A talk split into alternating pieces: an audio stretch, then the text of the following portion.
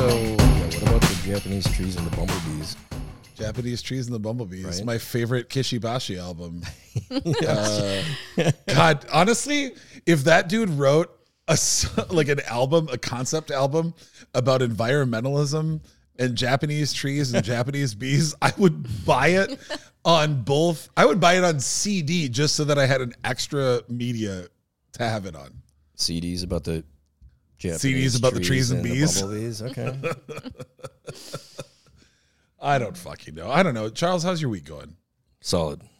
Just solid. That's it. That's what we got. No, it's good. It's a great week. It's a busy week. There's a lot, lot of things going on, but that's good. Well, we did. Uh, we we.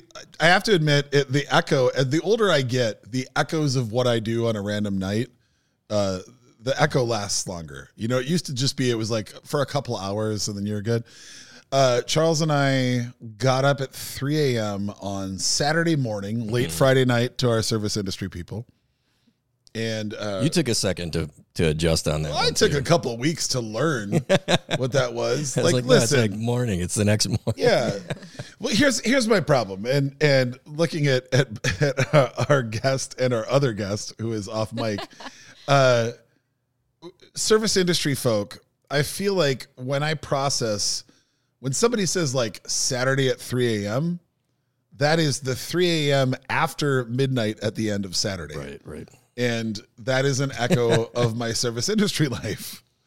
And uh, I did not understand that 3 a.m. Saturday actually means late Friday, which makes all of the sense in the world. I get that that's what they meant because they're talking to normal humans across the globe. But when I heard that there was a wrestling pay per view in Perth, Australia, that was happening at three or three thirty, like the pre pre game starts three or three thirty, uh, on Saturday, I was just like, oh, cool. Well, then I'll just spend Saturday cooking. and then in the middle of the night we can eat food. Turns out, no, that's uh that's late Friday, early Saturday. So we both worked full work days and then I took a nap. I don't even know, did you? At night? The, before wrestling. Yeah. Okay. Yeah. I, I went I I probably fell asleep around eleven. Okay. I did 10:30 to 2.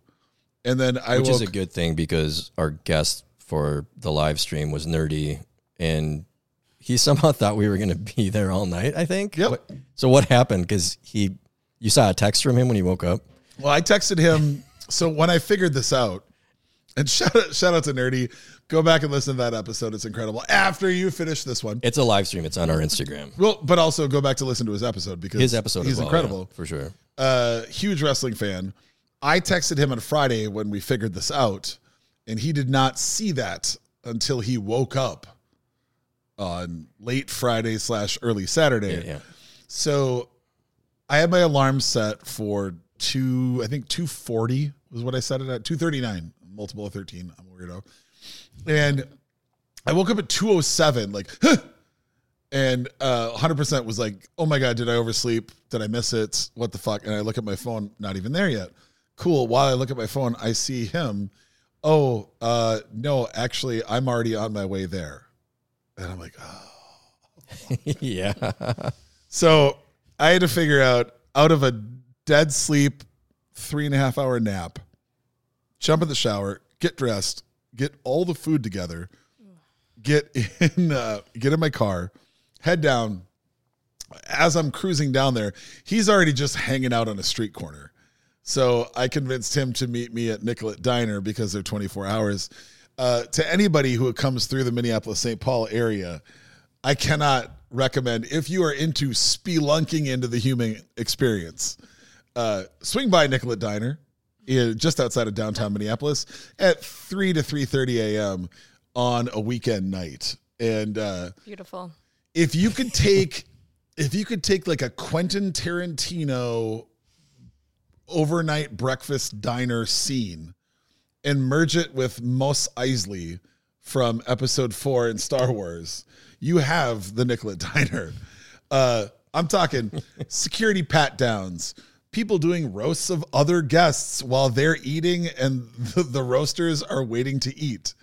Uh, the biggest pots of coffee. If you order a coffee, you just get a pot to go with it. Uh, amazing.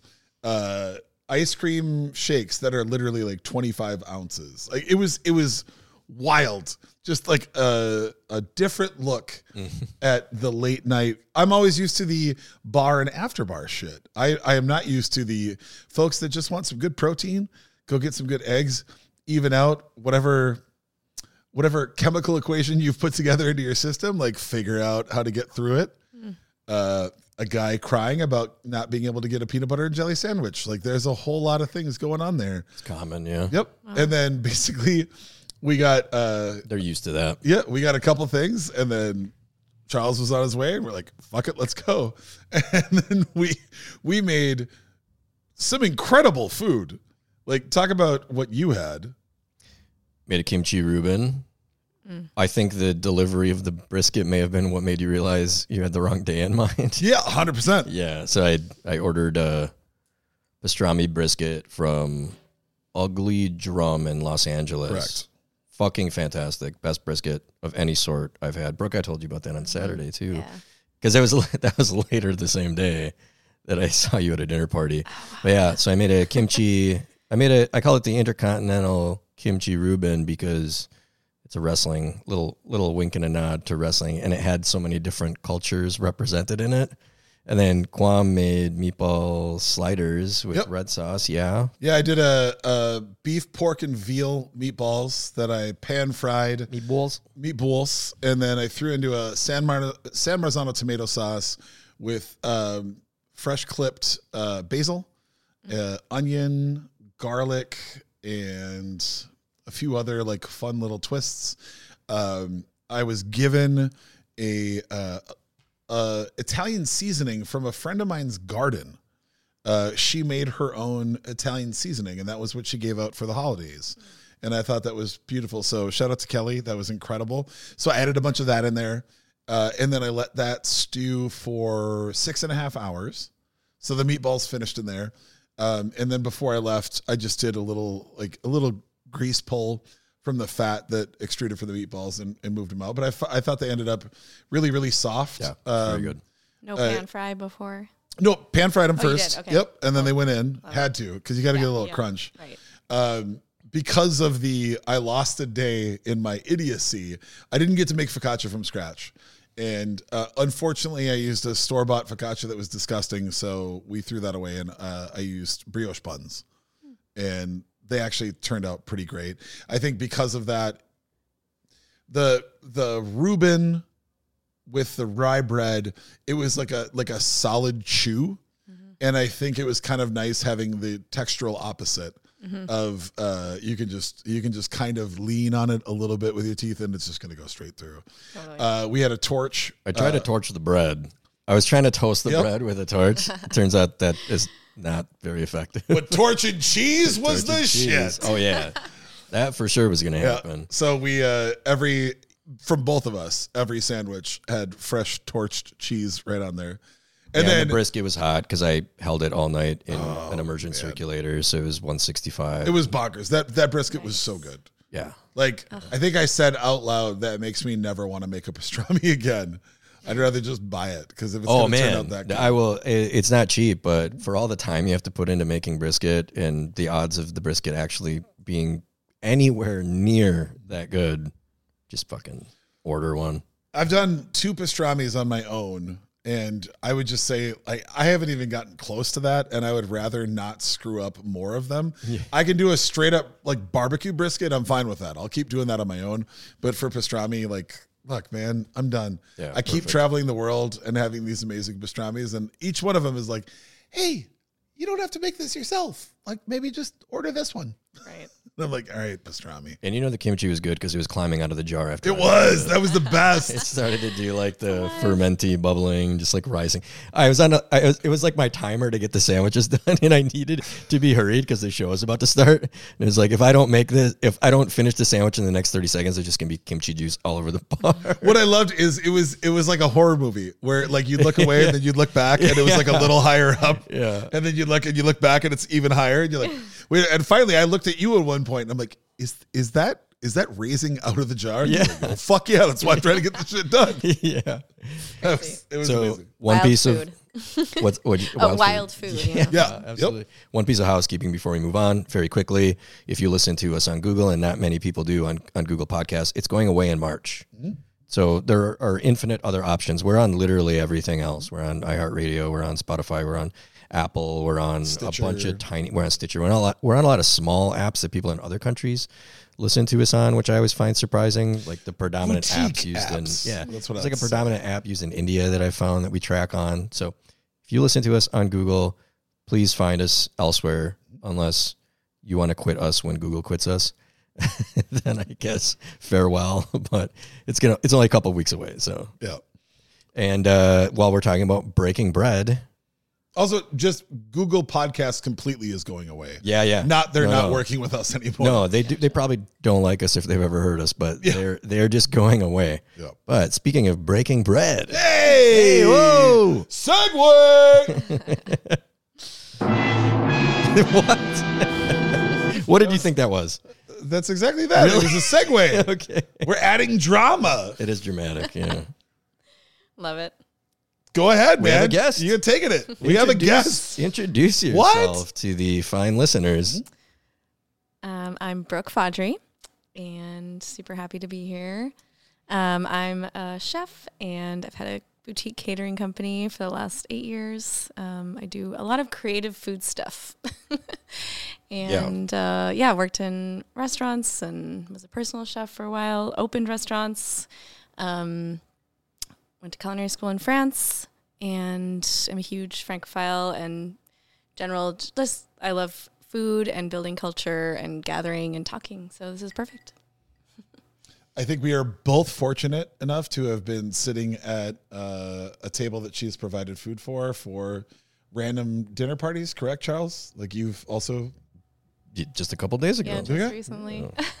it's there's something about like we we talk a lot and I I think it's one of the very few threads that has made its way through every single episode is that um our idea of showing love to the people around us is providing food and providing that moment, providing that time. And uh, I remember the first time, Brooke, that I got to sit at a table where you were providing that was at Paul and Laura Hennessy's house. And uh, it is something to behold. Like, I, I have to admit, as somebody who considers himself like a, a consummate host, and I love bringing people in, um, your ability to kind of just wrap everybody in the arms of not only your hospitality but like what you provide is is amazing and it's something that is is enviable and something that I've actually like changed the way that I look at things a little bit to try and be better and to prove that fact uh, you actually showed up here with some incredible bread and, and butter. Can you please uh, let our listeners know what they can't possibly have, but we'll hear about us, hear about from us more. yeah, I mean, I always say like bread is my calling card. I just love. I think it's like the foundation of. I mean, this is redundant maybe for everyone, but at the same time, it's true. Like it's just kind of a very foundational but essential um, piece of you know human existence, and um, it's something I just really enjoy. Um, so this is just a French style sourdough um, with some French butter, and you know, it's like I, I said, I don't, I can't like show up without something. I, you know, I always feel like it's a gift to be invited or to, you know, yeah, when someone's hosting, and um, so it's a very small thing for me to be honest, because I make bread all the time. We are infinitely thankful. We've this is uh we're we're almost 120 episodes in. I think like six or seven guests have brought food. We're not shaming the other guests, but we're always like, "Ooh, food." hey, We got spring rolls last week.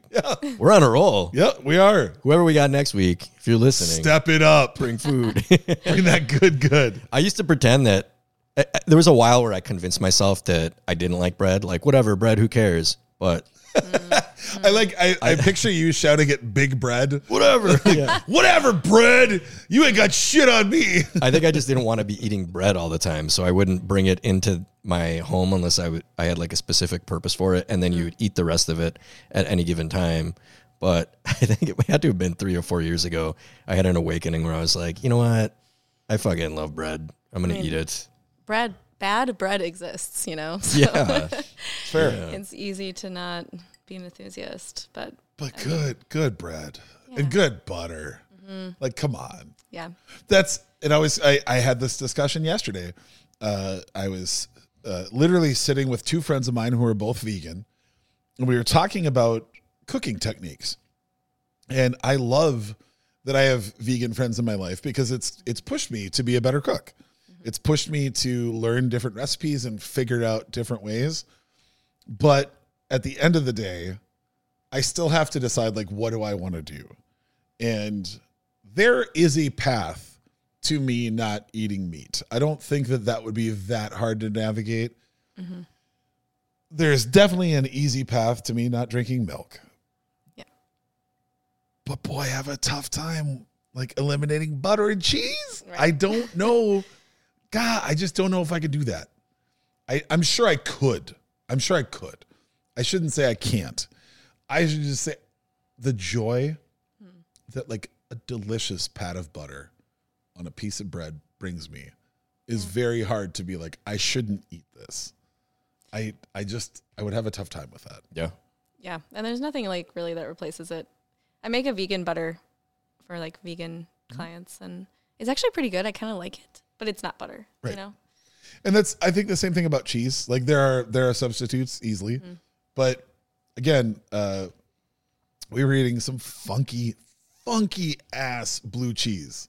Like blue cheese that I coughed half an hour later and that was what I smelled in my nose when I coughed in the best possible way.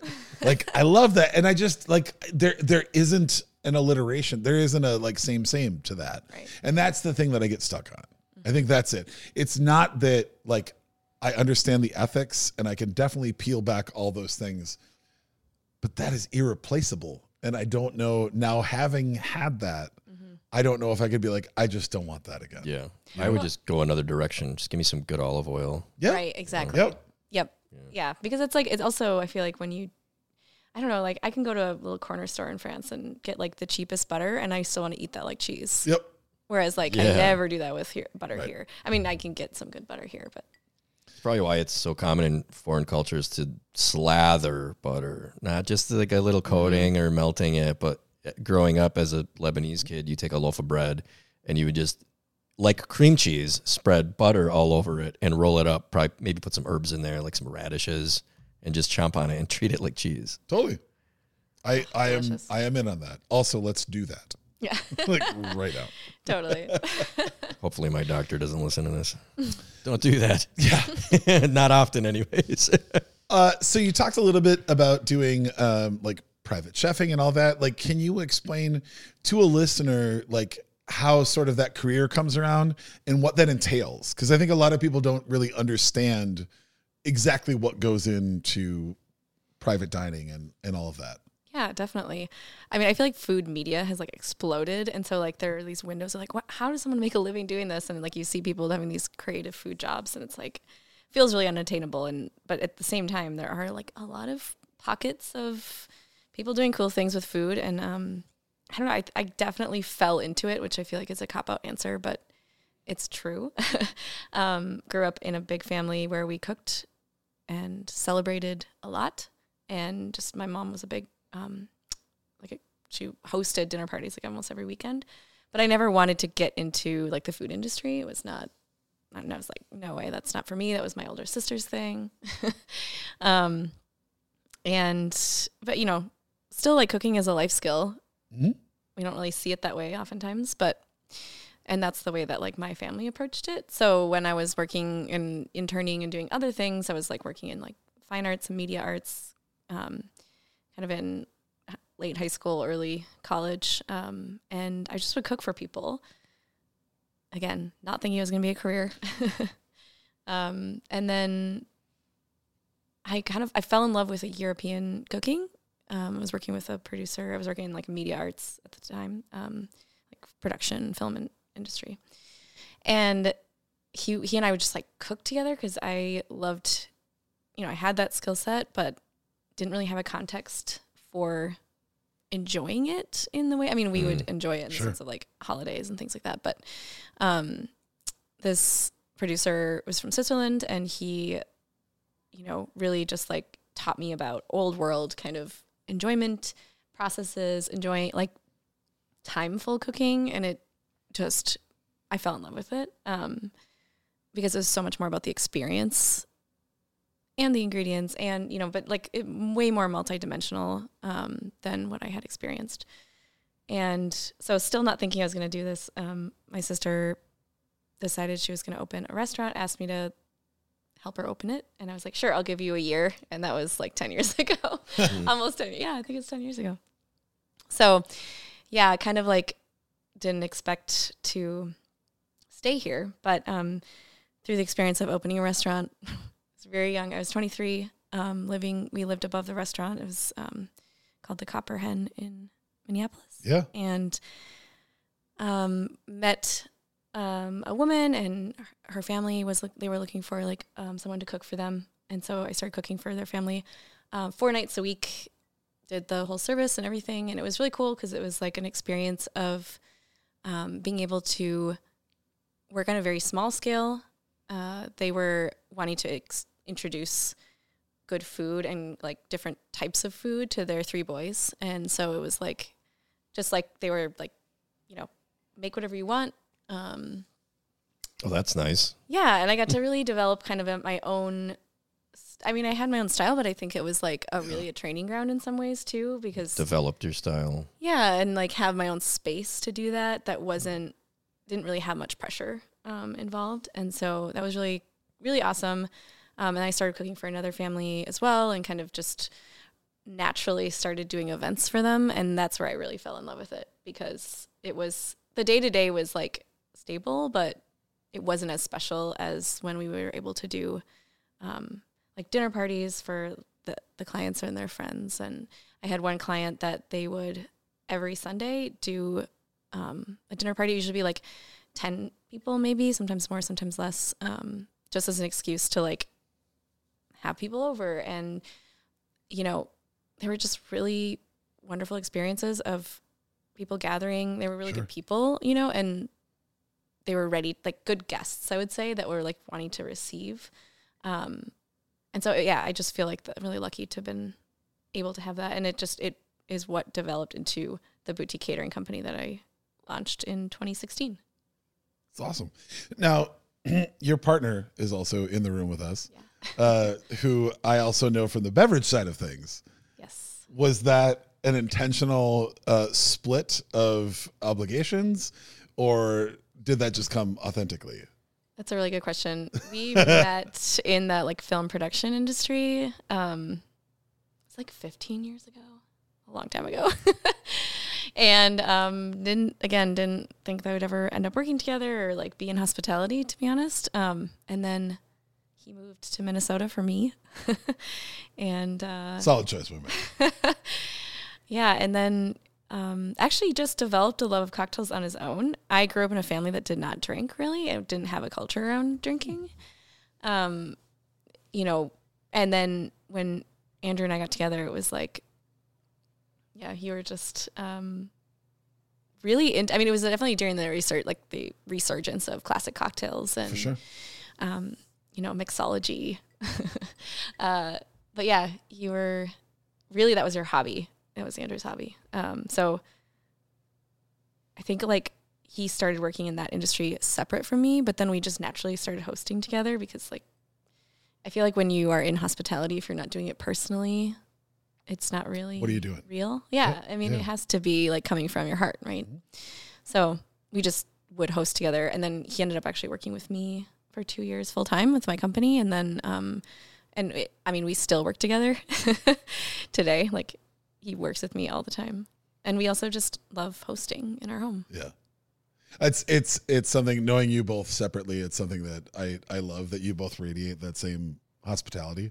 Mm. It, it's awesome. And uh, for our listeners out there, uh, I've talked a lot about Iron Bartender on the show. Uh, Andrew uh, Brooke's partner has been a huge help in everything going on with Iron Bartender and in raising money and all that. So it's uh, it's wonderful to have you sitting next to me on this couch too. It's just it's rad to be here. Uh, I just love when good humans find good humans, and then it multiplies. You know, it's exponential like the the good that radiates radiates out into the world from that. Yeah, definitely. That's awesome. Like Jim Cornette says, it's one of those situations where one plus one equals three. There you go. Like we all need that a little bit. Let's uh let's talk about what we're drinking. Yeah. So we have a bottle of Sipsmith gin. Mm-hmm. We've had multiple bottles of Sipsmith, but this is just the The OG the OG Sipsmith gin. London Dry. Uh, Brooke said she likes Negronis, so we made what is what I could call like between a Negroni and a Contessa because we used the gin, we used um, Aperol, and then Priorat Natur, uh, Vermouth. the uh, Spanish vermouth. It's like a really nice sipping vermouth. It's sort of copper in color. It's got a nice oxidative quality to it. I almost always have it on hand. It's like a $27, $29 bottle. I don't think I've ever used it in a cocktail. but great. when we were trying to figure out how to build this particular plan in Negroni, I thought it would be a nice fit. I think it works pretty well. I think it works great. That that vermouth, it's like a it's all of the depth of fruit that I love about sherry with mm-hmm. really right. without any of the savory notes, which works perfectly for this cocktail. Not that I don't love that savory side of of sherry, but the way that Sipsmith, the London Dry, the like we've talked a lot about some of their infusions. The way the London Dry shows up is like juniper juniper is pushing the door open, period. But then it's like a like a lemon oil and orange zest following behind that. And I think that keeping it kind of on the the fruitier but still dry side is a really great way to kind of showcase all of that in a cocktail. Yeah, there's a little bit of dry fruit that comes through, almost like an apricot, Yep. and then the sort of citrus qualities of that, and then Aperol has a little more restrained. There's still bitterness present, but more restrained bitterness than using Campari, which I typically prefer. Mm-hmm. But I think it's it's really nice. Well, and to any of you out there, like this is a an international brand, so you should be able to find Sipsmith wherever. Uh, a lot of the things that we've been drinking on this show lately, and this was not by intention, just sort of like what we've grabbed. A lot of the things that we've been drinking on here are also like they're they're dollar for dollar really affordable too. Absolutely. Like that's one of the best things about Sipsmith is again, it's just an incredibly affordable gin. It's delicious if you want to just drink it on the rocks. It's great with soda, but you can also make it into a great cocktail and it's it's it has enough of itself to show up against really beautiful other ingredients, but also again, if you just want to drink it solo, you're good to go. Thank you to our sponsors at Beam Suntory. We love you. Bottle of Sip Smith. Sip Smith. Oh, is that the ad? Apparently. Wait, hold on, hold on. Sipsmith. Okay, I can picture the uh, I can picture the bird on there doing that. Yeah, exactly. That's that's that's what I was looking at. I'm like, what what sound would that make? It's either that or honk. Like I think that I think that works. Okay, so you got your shitty voice out of the way. Yeah, there we go. I have to make a really terrible pun at some Do point, it. and the episode will end at that Oh point. yeah, It's all good. or when we look at each other and realize that we named it. Yeah. yeah uh-huh. Well, uh, cheers, Cheers. Cheers. all the way across. Sip Smith. Sip Smith. So good. My favorite thing is to like, with a, a gin that I really want to experience, is like make a Negroni and then make a, a martini with that gin. yep, Yeah. And um, hundred percent. obviously they're very different cocktails, but Are you all right? Straight up, build your martini. Straight up. okay. Like what what what do you want? Because I think this is a this is a like Charles and I have wildly different answers on this. totally. And so I'm also Yeah. fascinated by it. Yes. Your I'm answer. gonna like butcher the ratios because my resident mixologist. You could just say what you like in it. You don't even have okay, to say totally. Oh, so I right. I love like um, it's like a contemporary build. Yeah, contemporary build gin martini. Mm-hmm. Um, huge Nolet fan. Ooh, yep. So um, I you know with in a martini, I just feel like it's just like luxury. Um, but um, yeah, dry vermouth, like a nice amount of dry vermouth. Um, just like really well balanced and nicely diluted, but I still want to have like that. I really want to like taste the gin. I think I, when it comes to a stirred cocktail, I really like th- to um, let the liquor sing Mhm. and a lemon twist. Yeah. See? She's on my side. And I am kind of There like a, is- a little bit of like There is no side. I'm a snob like, about the glass too. Yeah. Like, Coupe if you're gonna or get a a have- martini glass. It needs to be martini glass, but like Yeah. not too big. You know? Okay. Not the cartoon You know, one. Yeah. like the Not the steakhouse 1992, yeah, the Like, steakhouse. still Yeah. sexy, you know? It's 11 ounces and the stem is 13 inches high. I had one of those at Gianni's. Yeah, recently, yeah. And it was like straight gin. You know? Yeah. That's so funny because Just that's stirred with literally ice. that's the martini glass I was picturing when I said. Yeah. And exactly. shout out to the homies at Gianni's. I love that restaurant. I love having a place that's like almost a touchstone to like a classic era. You know, I, my I favorite love that. right now. I, I kind of like I well uh, not like just going to kind of a retro or I don't know a, a place that kind of calls to another time mm-hmm. For sure. and just like feel like acknowledging the good about those Mm-hmm. places because they do have a lot of good. That's why people keep going mm-hmm. back to them. It's Chili's in Chicago.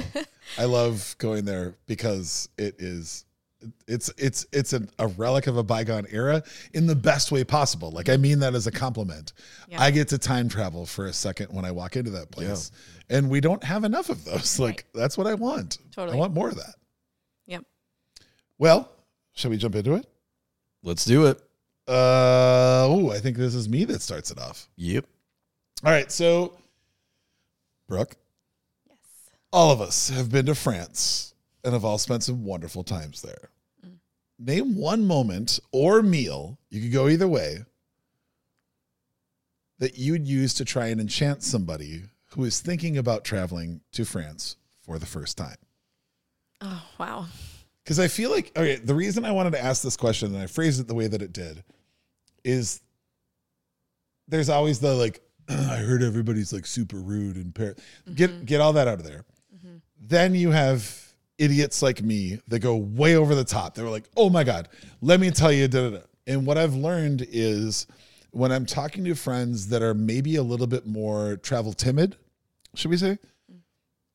rather than being like i'm gonna vomit out seven days of things to do if i tell one story about one thing that i love mm-hmm. that's sets the hook way more than like let me list out 28 things that you could do right now Yes. does that make sense to you Definitely. okay so yeah, I love that. and if you want to think about it too like it's a it's a deeper question to jump off on but Totally. No, I love this question. I think it's hitting it right on the mark. Um, oh man. So full disclosure, I have France travel guide or like they're they're not that fancy. They're just like PDFs of my um, recommendations just because I do get a lot of people asking me. Um, and I do travel to France every year. And um, so I feel honored whenever someone asks me because I'm like, oh, you like like at least like my love of France like resonates with, or like radiates, I guess, with other people to other people. Yeah. I, I just I apologize. I just started giggling because I was imagining if you spelled out like onomatopoeia, if you spelled out PDF in French, what how you would actually have to spell that out. And I got really excited. That might be that might be the name of my. I also I have a um, Evernote that I keep like for everywhere I travel, just in case anybody ever asks. There you go. That I'm gonna I'm gonna try and figure out how to phonetically spell out the sounds PDF in French, and that'll be the new name of it. Love it. No. Yeah. PDF. Lots of apostrophes, Uh, a few hyphen things that we don't even say. love it. So anyway, so looking at your PDFs, Mm. is there is there one slide where you're like, if I have to pitch my love of this country, my love of this city, whatever you want to look at it as, yeah, man. this this would be my totally. I feel like I could share a lot of different experiences. I'm gonna think about it for a minute. okay. Um, Yeah. Charles, do you want to take it while she's thinking? Yeah, and I'm gonna make the topic my own because we went to a lot of incredible places, a lot of three star Michelin restaurants when we were in Paris in July. What I would recommend to somebody that is a first time visitor, particularly you land in Paris, so you're, you're hanging out in Paris, it's one of few places on this planet, I think overall, but that I've been for sure, where the low rung of the the ladder is so high that you're gonna have a high level of success finding like a plate of meat and cheese on a boulevard somewhere. And that was the, our first meal when we arrived. It Was just walking around and kind of, you know, using sort of my visual communications radar for a place that looks classy, cool. The chalkboard is well written. Uh, the menu looks exciting. They all have wine. That's you can't go wrong there. And we just ended up pulling up to a place on a corner, sitting down at a table and just ordering a few things off the menu, and it was really fucking great. So that's counter to my fine dino nature to say that you don't have to go to all of the super highfalutin places I went to. You can, you should at least go to one. Mm-hmm. But what I'd say if you're a new traveler is don't worry that you're going to stop at the wrong place, that you're going to get a bad meal. It's not small town USA. It's it's one of very very few places. It's there- it's right up there with like New York City where if it looks good, it's almost certainly going to be good. And so that would be my recommendation to someone traveling there for the first time. Yeah, I love that. I think like honestly, there's what I tell people a lot is that to like make like you're saying like make sure that you're it's just someone who loves food. Like this is a very food forward country and so enjoying, you know, a formal French dinner is really not that's just like one piece of it. You know, like it's a very much about going to the bake, small bakery around the corner in the morning, you know, having oysters and and muscadet um or um muscadet. And like just and bread and butter, honestly, it's the best. Um, Just like at certain times of the day, you know, just like finding those different like rituals or things that the French do that are just like really incredible. And then being able to just sit in those moments. I think like those are the best. That's what like makes French culture wonderful. Is just like there's a lot of people that know how to enjoy the good things of life, and I think as Americans we have to like be reminded to do that, and Yeah. it doesn't come like naturally to our culture. And so, um, yeah, like there's definitely like that element of like make because I think we approach oftentimes traveling like okay I have to like fi- what's the best and what's you know and it's like no actually this is in the fabric of the culture. And you know um honestly sometimes just like taking a bottle of wine and sitting on the edge of the Seine as watch the sunset go down it's so beautiful. I was like literally telling my husband that the other day like ah we need to do that Yeah. really soon you know just I mean obviously you can do that anywhere but when like this specific example there's you know dozens if not hundreds of people also doing the same thing like french people sitting on the seine and it's just like you know depending on the weather but um yeah it's just like those are magical moments and like watching the, the sun kind of dance on on the river and um you know and then the other side of it like going to an Alain Ducasse restaurant in paris i mean it's just yeah it's like i mean the little dance that the the waiter does when he crumbs your table and it's delightful. And i mean if that's your thing like i think one thing is like when i um recommend different types of places in France, um you know it's like definitely evolved because i've like, like recognized that like everything that i enjoy is not necessarily like everything everyone is going to enjoy and i've like i try to edit my list like continually. Um but you know one like one of the things is is like a lot of Americans go to like American run restaurants in Paris, and so that used to bother me because it's like, well, why are you going to you know? But now it, I think I actually have several of them on my list, and I actually enjoy them a lot, and I think it's a really good touch point point for people to enjoy a city that isn't always super friendly to you know um, foreigners, and so I like recommend some of those, and then some of the more stuffy places that I'm like, yeah, the service is going to be different than you're you're used to, but that's part of the fun of it. If you like see that, have that perspective, you know. Um, yeah, I usually try to like talk to people about specific dishes that I really enjoy, but then also just like that that overall experience, um, and then letting them have that experience for themselves. Because I think like that's the thing is everyone brings when you travel, right? You like you're all bringing your own you know viewpoint to the experience and i think that i would say that paris specifically is a city for everyone that anyone can find something Absolutely. to enjoy Going back to what you said about having a few dishes Mhm. that you recommend, is there one that you would want to share? Again, just I'm I'm thinking of timid travelers who maybe are wanting to get out there and trying to figure out in the pantheon of classic French dishes, like depending on which how you Google it, you'll get twenty seven thousand different answers. Is there something that really speaks to you, even if it's just right now? Like we always talk about on the show that you could answer any question differently five minutes from now. Is there one specific thing that you're like?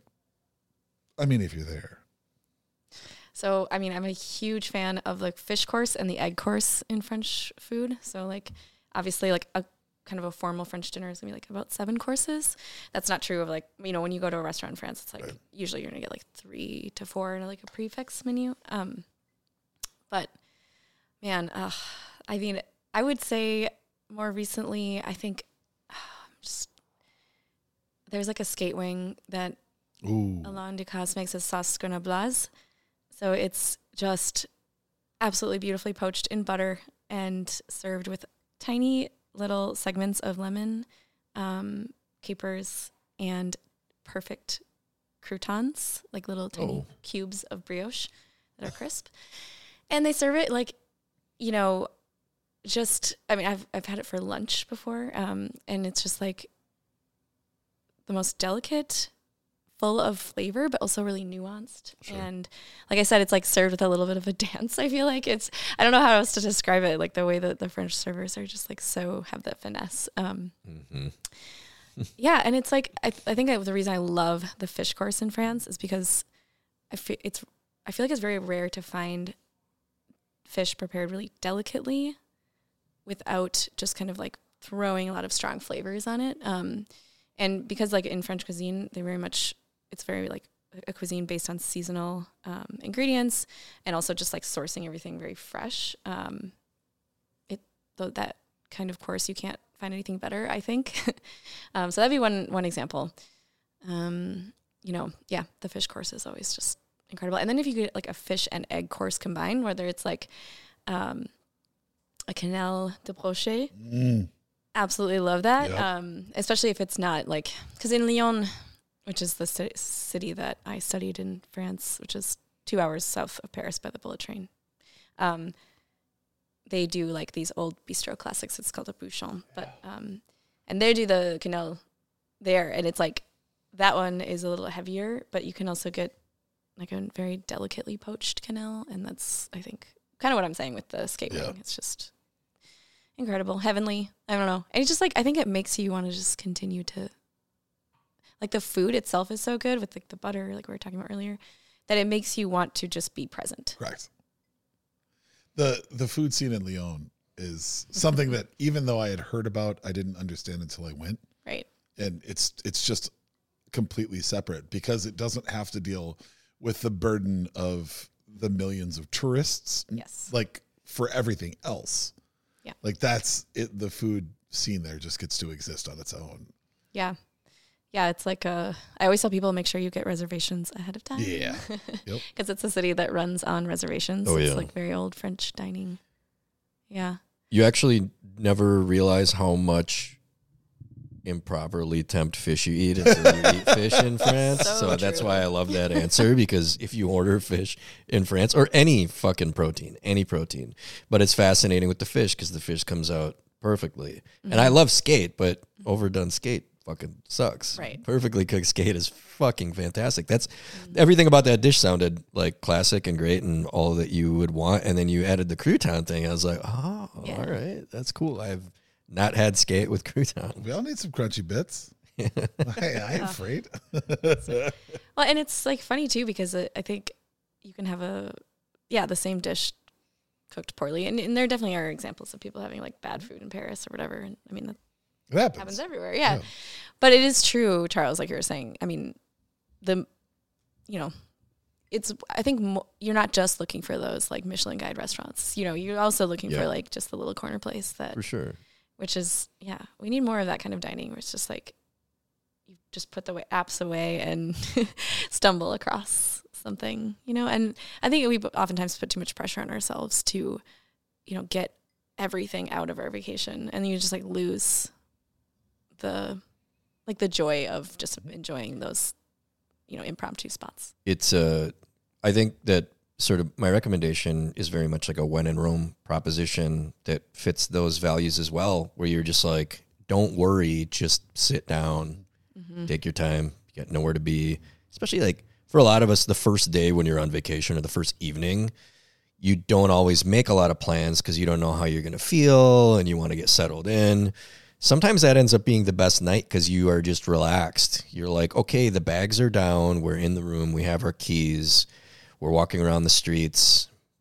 The, the world is our oyster. We can do whatever we want right now. And that's precisely what we did when we sat down on the boulevard and then took in what I feel is more like naturally who I am. You know, and people say like I was born in the wrong time, which is, you know, I think is silly when people say that. But for me, what I I feel like sometimes I was born in the wrong place because I would I always prefer to take my time dining, drinking, having conversation. And in other countries, that's natural. Yeah. In the United States where we reside, that is not natural. I'm going to Japan in a few weeks with a friend, and he's like, I, am trying to convince him to come to like one fussy dinner with me. Mm-hmm. I'm like, will you come with me to Narisawa or something? And he says, okay, I'm not bringing any clothes where I got to dress up. I'm like, you're fine. And he goes, and I don't want to eat anywhere that takes three and a half hours. And I'm like, why? Mm-hmm. Why? What is going to happen in those three and a half hours that you would rather be doing than just sitting and having a conversation, sipping on sake, slowly savoring food instead of like filling your gullet and just like being entertained by the hospitality, mm-hmm. taking in the surroundings.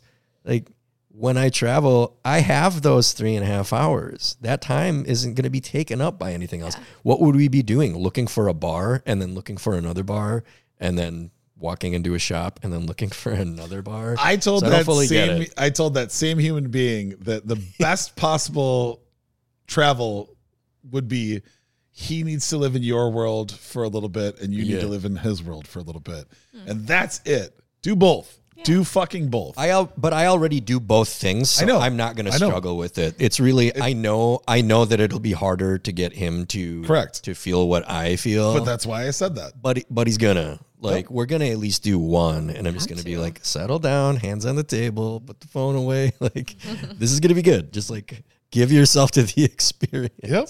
Yeah, and sometimes wrong. it means being uncomfortable, right? Like, because we don't know all of our other dining, you know, faux pas or, um, yeah. but that is like the time where you get to really just, I think you're, what you're talking about, Charles, is like receiving an experience. Yeah. Rather than like forcing. Yep. Or just like, I, my thing is like, I don't have to choose everything. Yes. Like, it's really nice to just give the wheel up and be like, all right, like, I trust you. You're my homie. Totally. I want to, I can't even tell you how many episodes I brought up the like uh show me uh show me your magic world through this little screen. Like I just want to see how you see the world. Mm-hmm. That's part of it too. Like when you're going out with a friend, if you let them take the wheel, hey, show me what you love. Right. And then like view it through their eyes. Mm-hmm. To me, that's it's a shortcut to empathy or a way of strengthening it or a way of deepening friendship roots. Totally. Like all I want to do is experience the things that you love right. and and like be a part of it, you know? Yeah. When we started this show, I was probably worse at relinquishing control because I'm a control freak by nature, total type A. I also don't trust everybody's opinion. I have to like learn, you know, I have to be trained like okay, I can I can trust that you're going to take me somewhere that I might enjoy. But I've gotten I've gotten a lot better at that. Even so, like Tyson sent me a video. This is Tyson Schnitker, by the way, one of the owners of former guest of the podcast. I'm going with he and his wife, both owners of Skullivan and uh, and Mary's mother.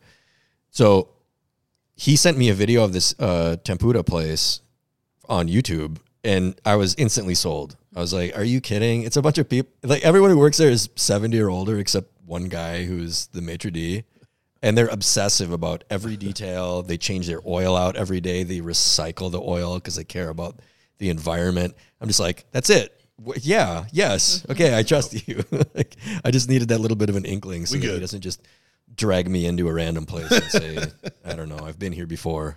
I think you're in luck though, because I feel like Japan is similar to France in the yeah. sense that they're like very much a food culture. So yeah. like, even the little noodle shop is going to be pretty good. The bar, yeah, the bar yeah. is higher. Again, right. it's like I think a culture that values um, quality in food and like that quality of living, not just like quantity. So I was telling you a few days ago that he also he showed me a few places that he wants to go with me. One of them is a French little bistro, and I told him I love you, but I'm not doing that. I've never been to Japan and have wanted to go my whole life. I'm only going to be there eight days. I'm eating Japanese food, and that so like that that's his own lesson. But then he also said like, I don't know. Some people say that the French food in Japan is better than in France, and I remember telling you that, and you, one of your eyes started to kind of twitch. Yeah. Sorry, Tyson. Love you. but god damn it. Yeah. Like it's no. probably like easier to go to France.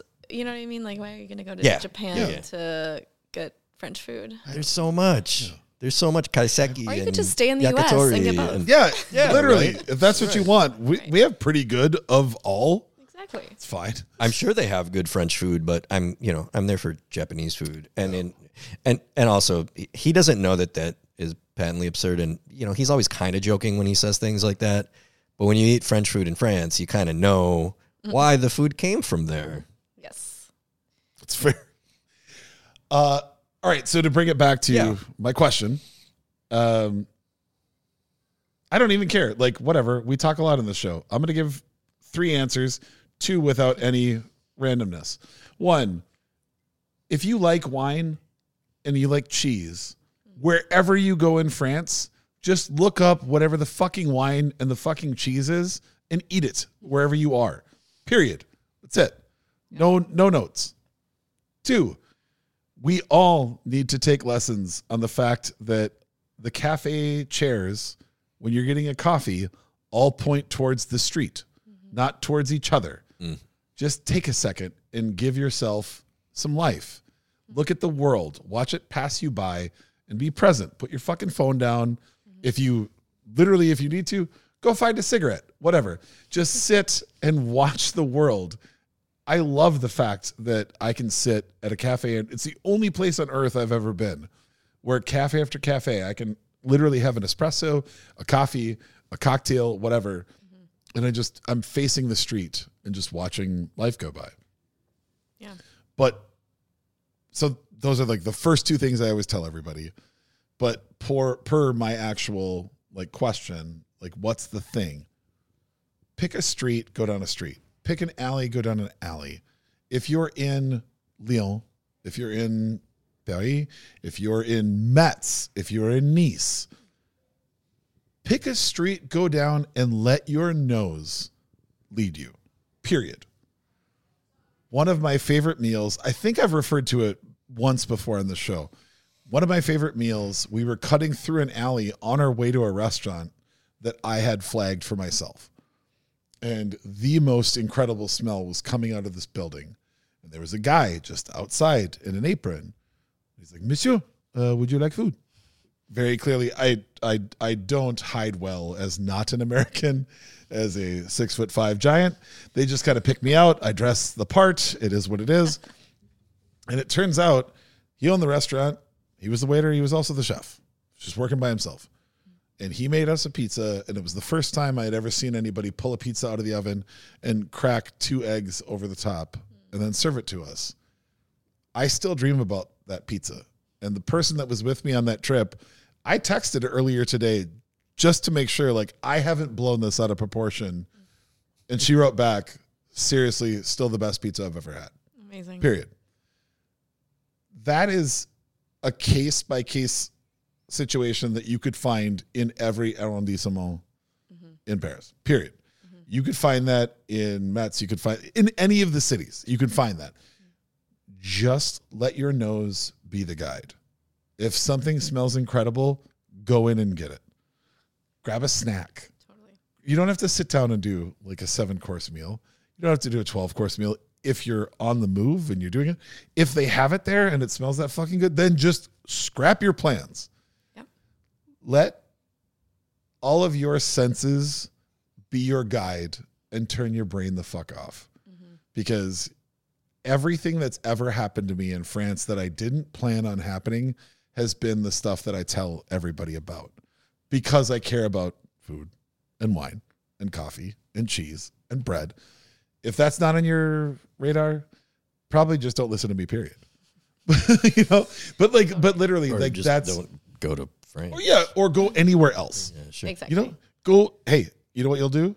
Fucking, you'll see some shit from the top of the Eiffel Tower. Yeah. You'll take a picture at L'Arc de Triomphe. Not mad about that. Done both. Right. But oh my God, the amount of things that my nose has led me to in Paris outweighs the things that I've planned on doing, probably two to one, if not three to one. Yeah. And that to me is the key to it. Wherever you are, just walk around, you know, Yeah. do a little research. Maybe figure out if you're in like a small town somewhere in central France, figure out what what they're good at making. Figure out what their cheese style is. Figure out what their bread style is. Figure out what their wine style is, and then just go to a cafe that smells good. And if not, like just look in, look around, keep walking. If it doesn't smell good, uh, honestly, I'm shocked, but good on you. I think that's to me that that's it. Is let the surprises get you Totally. and then you'll then that's where the the the spell comes in that's where all of a sudden you're looking around and you're hearing the genie sprinkles and you're like oh i get it i get it this is paris like Hard to go wrong. hard to go wrong And those experiences aren't going to happen unless you're open to them, right? correct And too, it's like the French, um, as a culture, like live a lot more, you know, face to face. Um, you know, and so that's how they, they like to connect with people. And so, you know, the place, the restaurants are smaller, the bakeries are small, like pla spaces are smaller, um, and so you can really just tuck in and connect. And I mean, I have a ton of stories of like I have actually traveled in France a, a bunch by myself, and so by nature of traveling alone, I have had a lot of those kinds of like magical experiences of meeting other people and having really beautiful hospitality um, gifts, basically, you know, happen to me. Um, but yeah, it's it's just like I think letting like I love that letting your nose, you know, follow your nose, kind of like, but also just like be in on that tiny little street corner, or like be aware and and let it unfold. oh yeah But also, if you want to go to Plenitude or Le Cinq or Epicure or Page, Yeah. you should do that too. do it Also, Definitely. in addition. And those ones take planning. Oh, that's yeah, for sure. I mean, if you plan a trip to Paris that's three weeks from now, you're out of luck. You're gonna have to do the other thing. But or do it for lunch. Like that's my thing. I Yeah, love, I love yeah. doing like a Michelin starred restaurant for for lunch. The particular ones I just mentioned, the lunches get booked up as well. But True, true, you could get lucky. You can get a cancellation at Yeah. Le Cinq or something. Yeah. to getting lucky at lunch Get, getting lucky. I don't know how much time we have, but I have a really good lunch story. Do it. nope we're out of time All we have is time. nope you got to get out of here Andrew, should I tell my lunch Just like- story? okay. Just like a good French meal, we don't like to rush here. okay. It's like kind of crazy. It's like the magical chimes need to happen. Yeah. one day Genie in sprinkles. france yeah. It was like the first time I had traveled to France alone. I was just like so wide eyed, bushy tailed, you know, bright eyed. Yeah. That's Yep. Um, yeah, I was uh, dining at an Alain Ducasse restaurant, Au Lyonnais. Um, so it's a L- Lyonnais style uh, restaurant in Paris. And just lovely. I had a lunch. I was just like to have lunch by myself. And there was a table of um, three older gentlemen sitting next to me. And I think I got through the first course. And they I was yeah, they were they kind of like, Are you eating alone? And I was like, Yeah, I'm just, you know, trying to slice out as a recommendation from a friend and I'm here, you know, for a week alone before meet up with friends. Um and they're like, This is not okay. You know, they're just like you need to we're not gonna let you eat alone. That's a shame. Like come join us, have lunch with us. Um and I was like, I mean, sure, you know, why not? Yeah. Um, and so, yeah, it turns out there were like three Legionnaires. Um, and, you know, proceeded, we proceeded to have like a three and a half hour lunch. And um, we're very, in, you know, intent on educating me as like this young American, I think I was 26 at the time, um, young American woman. They're like, okay, we're having only Burgundy wine and this is the shape of the bottle. And, you know, it was just lovely and hilarious. They're very like intent on making sure that you know I was leaving that lunch being an educated French um, diner. Anyways, and then you know they're telling me war stories and like one gentlemen like grew up in Hong Kong, and you know, so they're just gi- giving me their life stories. It was lovely, and by the time I knew it, like the restaurant had emptied out. It was just the three of them and me and the staff.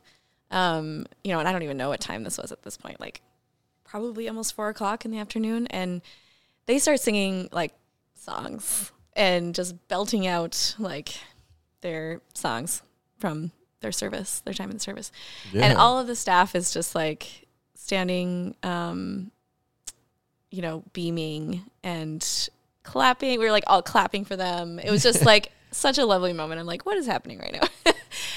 and you know, it's time to get going. And they're, you know, just like, oh, this is our favorite place. And it was very clear they're like special guests. Um, but the staff all of a sudden comes up from the cellar and presents a bottle, a nice, like a bottle of Burgundy for each of us, including me. And I was like, wait, I don't think Nice. you no i'm just a random and they're like no no this is for you. And you know and and we all and we had calvados and it was yeah it was just lovely. And and then um and then we leave and they just were like don't tell your husband that you had lunch. You know they're like loving to joke that. And they were like uh basically it was not like this sense of like oh we need to reconnect or whatever. It was just thank you for a wonderful afternoon and you know adieu. Um and i was just like i floated out of the restaurant Yeah. and i was like that was so incredible like what just happened you know it was like just the food the wine the company the songs the what you know it, like this is so random and then turns out it's a very valuable bottle of wine too, which is in our cellar. It's like I think it's it's a 2014 Gevrey Oh, that's Chambertin. Whoa! Did I tell you the story already? Yeah. No, that's no, that's amazing. shit. Say that um, again. I was talking over you. Which bottle was it? So it's a Gevrey-Chambertin. Uh, Yeah. pr- It's a Premier Cru uh, 2014, and I'm totally forgetting the producer right now. So I'm gonna have Andrew uh, look it up. He knows, but I basically sent him a, a photo to my husband, and he was like, uh, "It was like really a hot summer. I think it was just in June in 2017, probably, and it was a very hot summer. Um, it gets hot in Paris, and I was, he was like, "Do not open that bottle and like don't leave it in the like hot apartment. Like, take care of that bottle." So we have, yeah, we're trying to figure out when we're gonna open that. Oh, that is bottle, lovely. but It was just like wow, I, and I, you know, at the time it was, I love, you know, I did, I definitely didn't know that much about wine compared to. Not that I know that much about wine now, but I appreciate it Yeah. a lot. so we want to like, yeah, celebrate those men, like that experience and those gentlemen, and It only happens when you're open to the experience. So it's uh, Domaine Fourrier. Oh, come on. Yeah.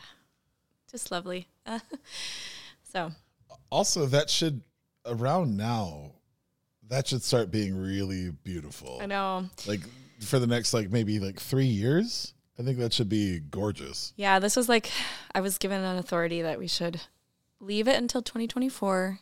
Um, and then it could probably last for a good 10 years after that. Yeah. So, Yeah. um, yeah, that the producer Awesome. makes wines that last like 50 years or so. So, That's incredible.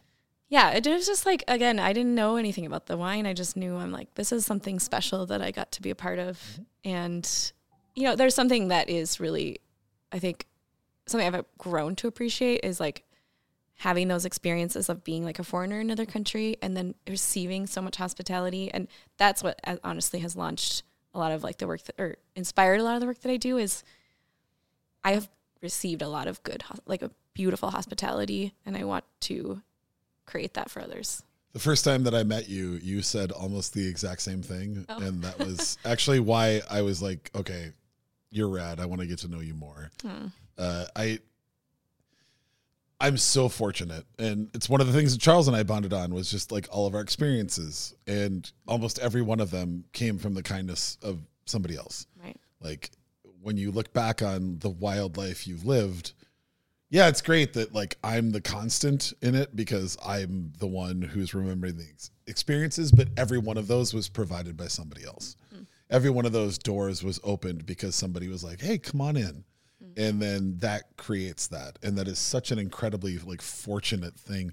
Again, when you just open yourself up to it, it happens pretty organically Totally. like I'm barely passable as like an okay human being, but it's really great when people just are like, "Hey, you seem nice. Like let's let's do this thing and let me show you this." Mm-hmm. And then all of a sudden, four hours later, you're like having the time of your life. And it was completely unintended.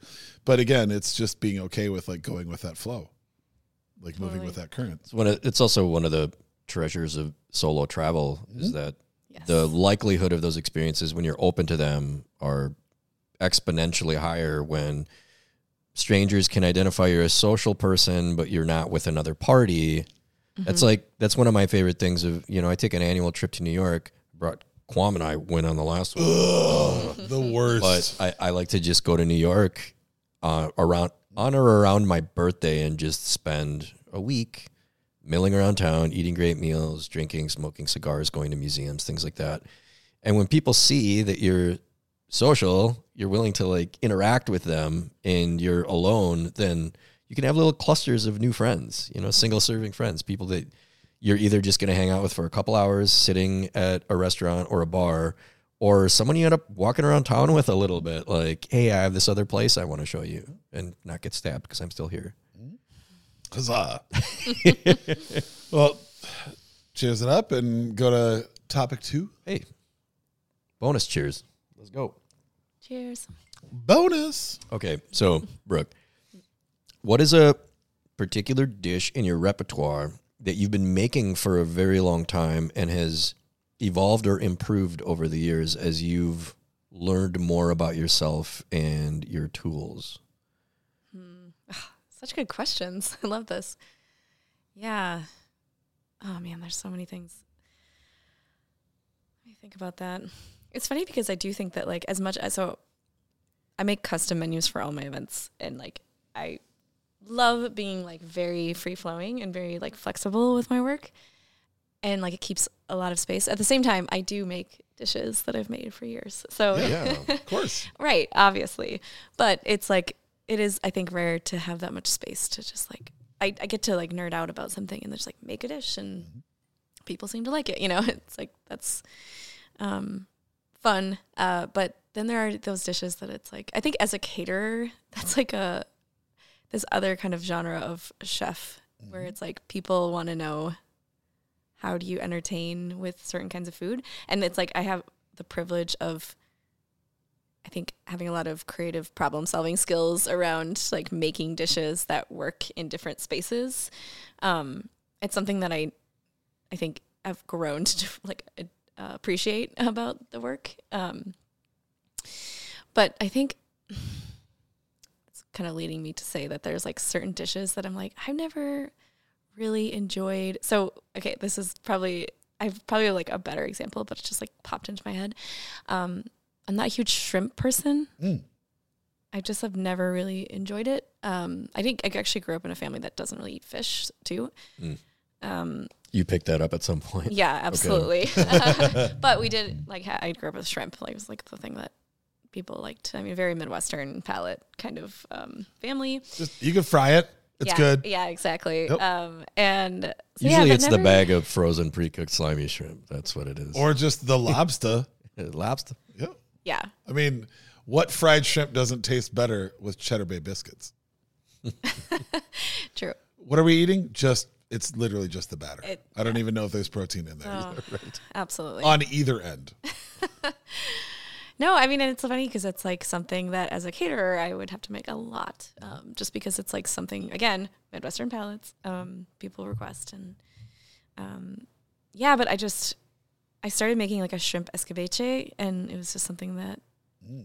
ended up being really popular. It's basically like um, poached shrimp that's marinated in kind of uh, um, shallot and you know sherry vinegar, or sometimes you know I'd switch up the vinegar kind of brine. Um, usually also adding like some some kind of hot chili and um, and dress and ginger and like just kind of dressing it up like a lot of aromatics and it's just like nicely um, crisp and good texture and you know it's like I don't know it's just kind of like in, in between like a I don't know my escabeche is like a pickle but not that intense right so it like really is great with proteins um, and usually like do some like charred vegetables with that and honestly like that was one of the most popular party foods that I would do for years Mm. um, and again, it's like not even my favorite thing, but then like I take that kind of escabeche and like make other types of dishes, sometimes vegetarian, and just do like spring turnips that are charred and Yeah. um,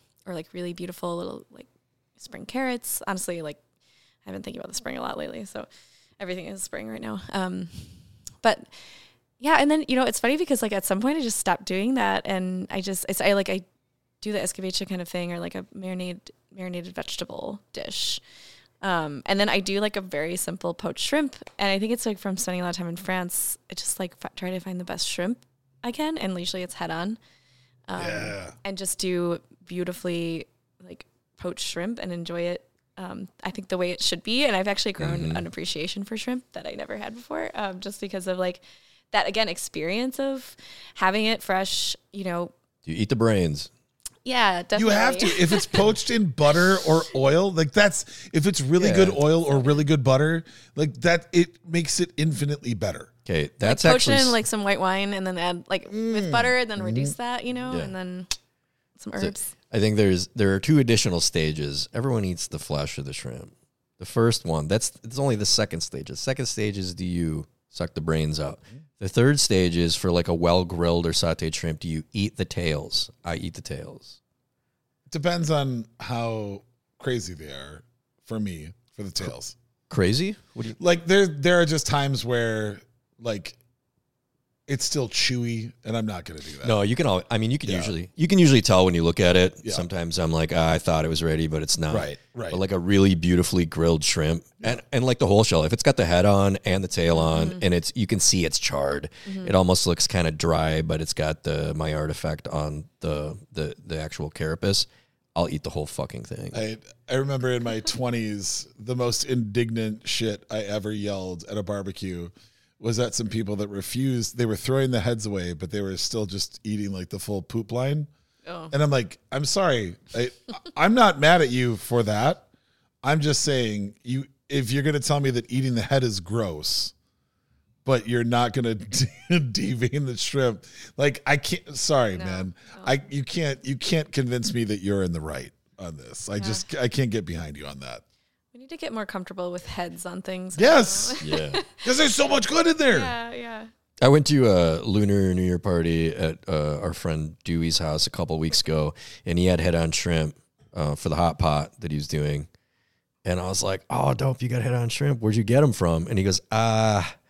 I got them at Costco, and I was like, "Oh, I bought the same ones yesterday, twenty two ninety nine. Like, Hey, at yeah, as we fucking do, Universal experience. getting them deals, son. yeah. Oh, it's funny. Yeah, I don't even remember what what what's our question. What are we talking about? a dish that's like evolved. Something Oh, you've there we go. Something you've been iterating on for a long period of time. How it's evolved, how it's improved. Yeah. Uh, honestly, my answer is chili because I started at 20 in college. Your Verde. I really wanted, no, I wanted to make just a good pot of chili Okay. because I ate chili other places and I got excited about it. And it is fucking wild. When you sent me this question yesterday, I am a weirdo and I have um, a compendium of all the recipes that I've ever written down, going back to when I had an AOL.com uh, email address. Amazing. And I have my literally original chili recipe. And it's it's dumb and it's gross. It's I want to know your email handle though for AOL. BQ Smooth 13. okay, thank you. the letter B, the letter Q, capital S M O O T H, the number one, the number three at AOL.com. Email libations for everyone at bkc13 at Yeah. AOL.com. Uh, it it was it is the most basic, average ass Chad ass chili. Okay. But it was it was a start. It's Chad ass chili. It was a start, and like when you uh, again when you sent me this question, I kind of went back and I was like, all right, what have I been cooking for a long time? Because I can look at my recipes Yeah. in my book as it's digital from oldest to newest. And I'm going through it, and some of them are just faithful. It's like family recipes. It's stuff that like I have to make a certain way, right? But chili is the weird one because chili has is it's the only one. It's turned into my fucking like Bill Walsh coach, coaching tree. Like it goes fucking crazy, but everything is based off of that. Mm-hmm. My guajillo enchilada sauce is based off the next version of my chili where I was like, this is great, but what if I made all these flavors without vegetables and protein in it? And then I could use that as a way for making enchiladas. Okay, cool. There's that. Then it branches into verde. Then it bl- branches into like what became the chicken white chili that I'm honestly probably the most proud of. Like I have a chicken white chili that will make the back of your neck sweat. Hmm. Like I will literally have sweat coming down the sides of your eyes while you're eating what is essentially the most basic ass like Midwestern chili. It it all came from there. And I love thinking about that because then I started actually pulling them all up and reading them one by one. And I had never done that before. So thank you for asking this question because I got to look through and I can actually, because I have them all ranked by year that I put it in, I can see every time that I decided to elevate or sidestep and do it a little bit differently mm. in a completely different genre. Mm, some version control. Correct. But it all starts from that original chili recipe where I was trying to combine two or three chilies that I liked because I wanted to have one that I could bring to like the chili cook off that's happening when you know everybody wants to hang out and be adults and maybe a couple of your friends have houses a couple of your other friends have like nicer apartments and you want to have everybody over because we can't afford to all go out. Like we're all sort of living beyond our means and just trying to like get by. But if we all bring over like little crock pots full of chili we can figure it out. Can all fill up for cheap. Yep. Too, because 100% you're and doing then that in your twenties. and then everybody goes home with leftovers so you got at least two more meals out of it. That that original like my first quote unquote award winning chili because i took second. Uh that first recipe though that started the ball rolling. And you can see with each iteration you can see what i dropped what i added and then where it went from here. And then it splits into three. And then all of a sudden okay well now we got beef and then we got pork and then we got chicken and then it goes and like, okay, well, we got to add, add a vegetarian because my friend Jess just became a vegetarian. Okay, cool. So now we got that. And then it keep, and then, well, we should branch out and we should do one that's just fucking sauce. And then That's we have to have one that's that's got chili dog. beans and one that doesn't have beans. I've got all- one chili con carne Oh, recipe man. I've been making for 25 years. I, I want to know for something that I love so much, I want to know mm-hmm. that I have something that works for everyone. Mm-hmm. Because again, it goes back to when I show up, this is me saying I love you to all of you. It's not just I love you to you. It's not just I love you to you or I love you to you. It's I want this to be for everyone. And if I know that there's multiple palates that have to be taken care of, okay, then maybe I'm going to bring a couple and we're going to set that down. But that's it. It's fascinating to be able to look back at that. Yeah, and then you could also see both, both, because we have access to more ingredients than we've ever had, and I feel like we have to give props to that. Like it's very cool to be able to have access to Right. 17 different dried chiles at the Mexican market down the street from me. But it's also, hey, let's just try and take care of all of our friends. Mm. Something that I definitely didn't think about when I was in my 20s. Yeah. And now it's it's more important to me. So if I can find a way to like use all of the ingredients that are at my fingertips to make something that maybe moves you a little bit or just gives you a good night, like whatever it is. That's what I want to do. And that's the whole point. And chili is the best metaphor for it because I can literally, it's the only thing I have in my arsenal that I can trace from one to currently 15 different recipes. And that's how it trees out. So that's me. What about you, Charles? I think originally I thought I might say something like my curry because iterating on like the spice Mhm. blend that I make and then you know how much cheese of each ingredient making the actual pot of curry or like I've been making a I've been making this like baked halibut with a caper red sauce and fried polenta dish for ages. That was like my date ringer dish like cooking for someone in my 20s when I was in my twenties, women were surprised that I like cooked. So I use that to my advantage. Like, hey, I'm pretty good at cooking. And that dish has changed over the years because I've learned a lot more about flavor in the last 20 years. But I think the answer, and it just occurred to me, we were at a dinner party this weekend and it was Lebanese themed. And we've talked on the podcast before about how I cook mostly anything but Lebanese food. But I've been on a journey of self discovery, starting with probably five years ago. I started to use Lebanese flavors in just contemporary cooking of my own volition, like recipes that I've engineered. To now, the last, I'd say, year and a half, two years, I've been trying to do more traditional Lebanese cooking. And a couple months ago, I made lubia for the first time in honestly like 10 years. Lubia is a very simple dish, which is why it's interesting that it intimidated me. It's braised green beans, tomatoes, onions, garlic, some various spices. It's served over rice. It is incredibly simple. You can add ground meat to it, ground lamb or ground beef. Uh, But that's why it's scary. You can't hide anything in it. It's the same thing as like a lager in the beer world. Well, so okay, so here's here's what here's what generated the fear is that when I first cooked it, I cooked it for my two brothers and my mom at my family's house, at my at my mom's house. And I had this notion in my mind that I could do it better by not cooking the beans to the degree that they're cooked.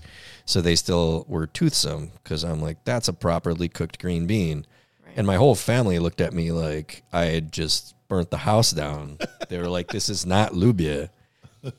And I just didn't try again for 10 years. I just did not try That's again. fair. Yeah. And being on this journey of self discovery, of like my roots and preparing these foods that are all about the freshest of ingredients and just again, like what Quam just said, you can't hide anything with Mediterranean food. It's just, it is what it is. It's stark. It's standing naked in a storm. You can't put a bunch of stuff on it to make it taste like something else. It tastes like those very simple ingredients. It really is like the essence of green beans and tomato. But I decided to prepare it again for Marnie and myself. And I just was like, I'm going to do it by the book. I'm going to stew them all the way down. I hope I do it right. Somehow I was nervous about this very simple thing. There's no reason I shouldn't be able to prepare that properly. But I was so pleased with what I made that the photo wasn't worth posting because it's fucking ugly. It doesn't look good, but it just there's it it tastes like lubia. That's like that's what I know from when I was a child or for when I've been in Lebanon and either my mom or one of my aunts has prepared it for me. And that's opened up sort of an entire new window into okay, like I've made baba ganoush before, but I've never made it exactly the way I made it last weekend. I'm getting like some confidence. I'm like, this is still baba ganoush, but I'm doing it a little differently. Like I took the roasted eggplant and um, used a salad spinner to remove moisture so that it was more like the essence of the eggplant because I just want that like roasty, smoky eggplant flavor. But it's just yeah, it's opening up new avenues for me to be bolder about the foods that are you know at the roots of who I am biologically as a human being. So it's that's that's it, lubia. I, I love that because like I honestly that's something that I'm like I'm jealous of and I think I've talked about this a couple times on the show is I don't I don't have any I have dishes that I love from my family but they're not dishes from my culture. Mm-hmm. They're dishes of of poverty. It it was delicious things that we made work given the money that we had. Mm-hmm. And it's like again, it's rad that this last like decade and a half has been dominated by like the new Scandinavian cuisine and all that. But to be honest, like I don't I, I love it because it's good for the culture of the people that I identify with. But none of those are like flavors or dishes that that I actually can be like, oh, that's part of me. Like outside of Swedish pancakes and Swedish meatballs, like I don't really have a whole lot that I'm like from my childhood. This connects me to like my culture, you know? Mm-hmm. And unfortunately, for both of those things, there are prepared versions of them that are amazing. so the urge to go and, and make it from scratch isn't quite there. But what I've been doing in the last six months is researching more into what's probably like genetically in me if I go back four generations that I just never got to try.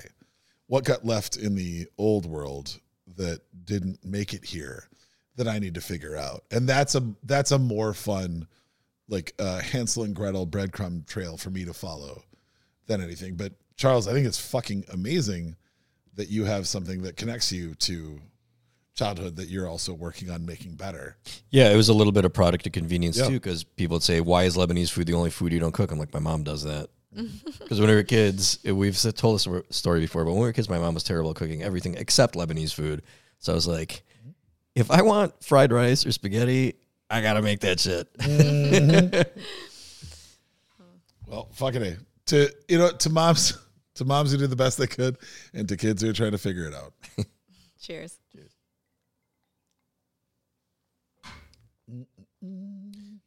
Okay, where are we at? Ooh, this is you again. I love this question Oh so much. yeah, okay. I love this. I love. I was like, is this too weird? Whatever, let's get into it. Sorry, just knowing both of you, I was like, I, I, I co-signed this, and I think this is one of my favorite questions that Charles has asked. Well, yeah, it's it's also like irrespective of the guest, it's just a little, it's a little spacey. It's way more me than it is Charles. I'll just say this is this feels like a me not. question. It 100 percent does. Okay. So infrathin refers to like identification of the difference between two things. It's like a, a void or a space of something that you see and what happened to make it that, even if you didn't observe it. So like it's like seeing shoes strung over a telephone line, or and wondering how they got there, or uh, a shuttered storefront, wondering what used to be there and why they closed. It's the aura of something that was. So, can you recount a memorable instance when you saw something that made you sit and wonder how it got there or came to be the way that it was? Oh wow, this is such a good question for me because I feel like that's like my entire like being. I Same. that- yeah. Oh my god, thank you. Same. Like I I have 20,000 answers to this question Yeah. because oh my god, like everywhere I go, that's that's what I wonder about, right? Totally. Yeah. Um, as someone that like it's just like a, like an old soul kind of you know Mm-hmm. feeling, um, and someone like was raised in modern houses, meaning like they were built like ten to twenty years before my existence or less. Um, I just have always like gravitated to like old spaces or places that other people have walked before, you know. And it's like I mean honestly, that's like one of the reasons I love Europe, um, just because it feels lived in and that you're just one of many that are passing through. And the same thing hap- Yeah. is true about like old houses. I feel like it's like it kind of shifts the conversation of this is. It, I think it puts into perspective like more about my life um, and being able to just be like maybe stewards of something for a generation and not. Yeah, it just like gives me a sense of centeredness. I think, um, and takes the pressure off that it's like oh, I don't have to. I'm not the only one that's ever lived. You know. Um, so that's not, that's not my answer, but I think yeah, this is a great question. oh man, I was just like a very sent. I'm, I'm just a sentimental person, so I was like, you know, always like fan like as a kid romanticizing. I was like, someone's gonna find my diary, you know, Uh-huh. and I'd make Uh-huh. sure that every, you know, like every uh, diary entry, the ending of the entry had something like dramatic, just in case something happened to me and someone found it and. You know, I couldn't go out on like a lame diary entry.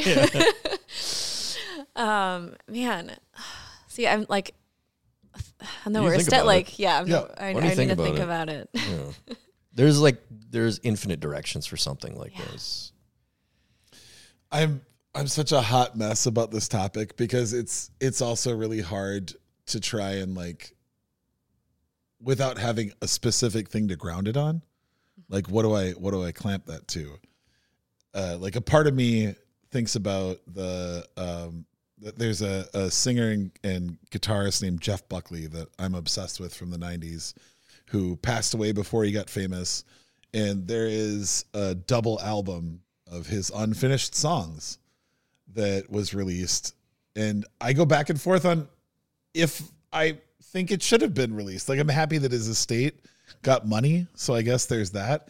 But what it does is it introduces a whole bunch of questions to fans of like what would this have been? What could this have been? And I get stuck on those questions because I'm obsessed with the art. But when you sent the original question to me, the first thing that I thought about was when we were in Denmark together, when we were in Copenhagen, Drew and I took a tour of the palace. And for whatever reason, there was just chaos going on that day. and you buy a ticket, you could buy a ticket just to like the palace exhibit, or you could buy the full ticket that gets you into like everything. So you get to go downstairs in the kitchen and you get to see the library and like all that shit. So we bought the full ticket, but there wasn't like a you should do it in this order. So it just listed the things that you could do. And so we would just sort of get to the end of one thing and then like look around and be like, oh, there's that. Like, let's go there. And so we did it backwards when we went down to the royal kitchen, which was from the early 1900s. So it was very much like the Downton Abbey kitchen. And, you know, they had like the fun little um, interactive media things where like as you walked into an area it was like the sound of everybody like hustling and bustling around and the banging of pans. But they also like posted recipes of like what they were making. And they had the copper pots and all of like the the tools they would have used to make things. And it was like trying to imagine doing like a dinner for 80 or 100 mm-hmm. in this kitchen in the clothes that were required at the time and just like oh my god like downton abbey should have been so much more sweaty and angry and like covered in soot. But then we went we went back out and around and there is a it's the only castle or palace that i've seen in all of my travels on four continents that has a sub basement that you can walk into that sits on the original foundation so you have this palace that was built in the 1700s, but you can go underneath and you can see the original foundation from the 1200s. So now we're looking at, you know, eight, 900 years that have passed. And as you're going around, it's, you know, it's of course very dark. It's all like two stories down. And you're going around, but it's it's all the original foundation. And then they're showing sort of artist's relief of what it probably would have looked like. And it was really, really hard for me to disassociate with just how dark and smelly life must have been in that era. When, like, at the time when we were there, you know, it was only night for four hours. It, the sun would go down at eleven thirty, and it would rise at three thirty. And one of my favorite memories is us watching the sunrise on that bridge while we were drinking together. But that also means that the inverse is true. So it's dark for 18 hours a day. And I couldn't get out of the feeling of just how bleak shit must have been when you lived in something that was all dark stone. The only light came from torches when the sun went down. And everyone's excrement just went right down the side. So the whole thing is completely ringed in all of the humans that live there's excrement. I like I had a really tough time getting out of like trying to imagine what that was like and then going back upstairs and just seeing like the grandeur. Mm-hmm. Like it was a weird that was the closest I guess that I've come to like believing in ghosts because the confluence of two completely separate things, like how dark and dense and harsh and smelly life must have been to then have a thing stamped on top of it that is built for grandeur, for shining, for opulence, for celebrating. It's everything except the dark. Mm-hmm. Those two sitting on top of each other, I had a really tough time rectifying that. And I actually, when we came back out of that, that was supposed to be like we had seen the last of it. I went back into the regular palace just to look around and think like they have like who was who was the bridge to that? Because people had to have been alive that remembered when like oh it was just like a couple torches and now we have chandeliers that were flame and then turned electrical later. Mm-hmm. But now you have every room is built to do nothing but shed light on everything. Yeah. And I guess like I don't know, like that was a I don't know if that's exactly like the the metaphor that you were asking about, but that was the that was the weird thing. Like it was the it was the shoes with the laces tied thrown over the the phone pole saying you might not remember what that is, but we do. Mm. That was me going downstairs Yeah. and seeing that sub basement. So And- this came up as an exercise in my meditation, and a couple of like one of the examples that came up, which I found kind of amusing, was uh, seeing seven peach pits neatly lined up on a sidewalk and wondering like, did that person eat seven peaches in one sitting and then align every peach pit on the sidewalk? So it can be a little thing. It can also be like historical in nature. It can be flowers at an intersection. What happened to that poor person? Right? There's there's an infinite Well, number of possibilities. The flip side of that was that was why I I've talked about it on the show before. That was why I left the 20 sided die that my late brother Yeah. made for me Yeah. on top of the pile of stones because not everybody is going to notice that, but there's going to be one person that sees that and thinks that die might be magical. I'm going to take that with me. Hmm. And then that adventure lives on. And wondering why it's there is Yep. infrathin. Right? Yeah. Like why why is that why did this come to be? It's a and maybe it was that- just and and my my hope was that that person whoever it may be would see that and think this was meant for me mm-hmm. and then they go forward with a little bit of my brother carrying it with him and hey maybe you get a lucky roll and you think fuck man this is my magic die like or they roll a one and That's they're it. like, fuck. yeah.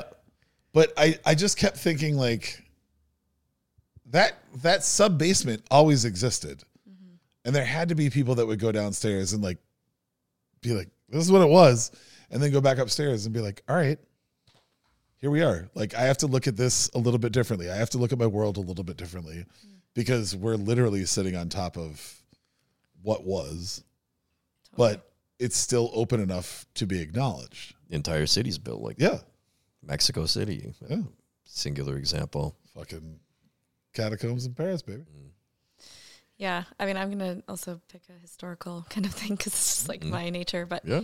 um, yeah, like growing up, but I- it's not just about like loving old things, but like discovering them. I think there was like that desire to connect with another time or another per like someone that might have been like me some another time or whatever, right? Um, I don't know. The '90s and early 2000s were full of you know um, historical fiction.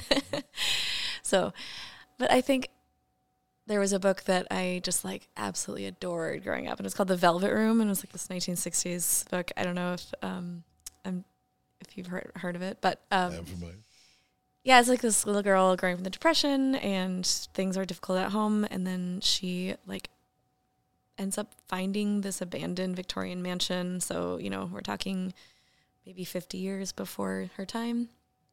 And just finds a way into the mansion and there's like this beautiful velvet library room where she just goes and escapes her life and reads. And I like thought that was the most luxurious kind of like thing to just stumble upon something beautiful and like untouched for a long time and then like breathe your own life into it and that's kind of always what i love about finding old spaces. Um, and then like f- many years later when i was um, working in, in like film production stuff i got to help out on like this short film. I was working in art department um, so like set, set design set decoration that kind of thing. And we were taking over this old farmhouse. Um, it was like an 1870 farmhouse. And um, the woman who had lived there, been born there, had recently passed away, um, and all of her things were still in it. And we had basically permission from her son to shoot this short film in this space. Um, and we had the pleasure of like kind of discovering a lot of the stuff in it because we were the art department. So you go ahead and like prepare the set, and we wanted to keep most of the things as they were. But you know, I mean, we're like rifling through letters like fr- in German from you know the 1890s um, records from the 1960s. Like, I mean, it's just like many, like multiple generations of this family that had lived in this house. And I remember being like, this is my own like iteration of the Velvet Room. Like, I just felt so much satisfaction, but then also just an immense sense of kind of sadness because um, you know, we were talking to the son, and he was like, "Oh yeah, someone's gonna buy this house." And I mean, it was the foundation was cracked, like it was really not in good good shape. Um, and I, it was like this. I was so sad to think like all of this wealth of human family is Yeah. probably no longer going to exist. And then I got to like peer into that, you know, and it was like really interesting because the house, you could tell where the original like um, area was it because in the center of the house there were seven doors that kind of like they had built different areas. It wasn't even a big house, but and so I was just like going through like that that week that we were working there and and looking around and just like trying to architect kind of like these people's stories and you know how they lived and um yeah it was just like honestly to me it was just so fa- like I was in heaven you know it was just like so interesting. But I also had that sense of sadness of oh yeah these people aren't here anymore. And maybe some of you know some of these things will never be I got to see them which was really amazing. But you know there is definitely a sadness of like when you discover something that of someone that's no longer there. And I think there's beauty in that, but it's also like, a, yeah, it's just it's hard to describe, right? Yeah. Yeah, that's super cool. Yeah, I so like an easy example would be you know when you're in the when you're going down like the lower levels of the Louvre and then you see the different symbols on the brickwork mm-hmm. because they're indicative of which workforce worked on them. Yeah. and a bunch of them have the heart, and then you know they casually remind you that heart didn't used to mean love; it used to mean loyalty. Mm. That's like oh, but were they loyal? Were they indentured? Did they want to do this work? Did they hate doing this work? But a, a good example that just occurred to me, because there's like so many ways you can go. Obviously, Marnie and I were in Atlanta, uh, probably four months ago now. We went to this bar that I love called Ticonderoga Club. Had some drinks, ate some food. We started to wander around the city a little bit after that because it's a really beautiful part of Atlanta.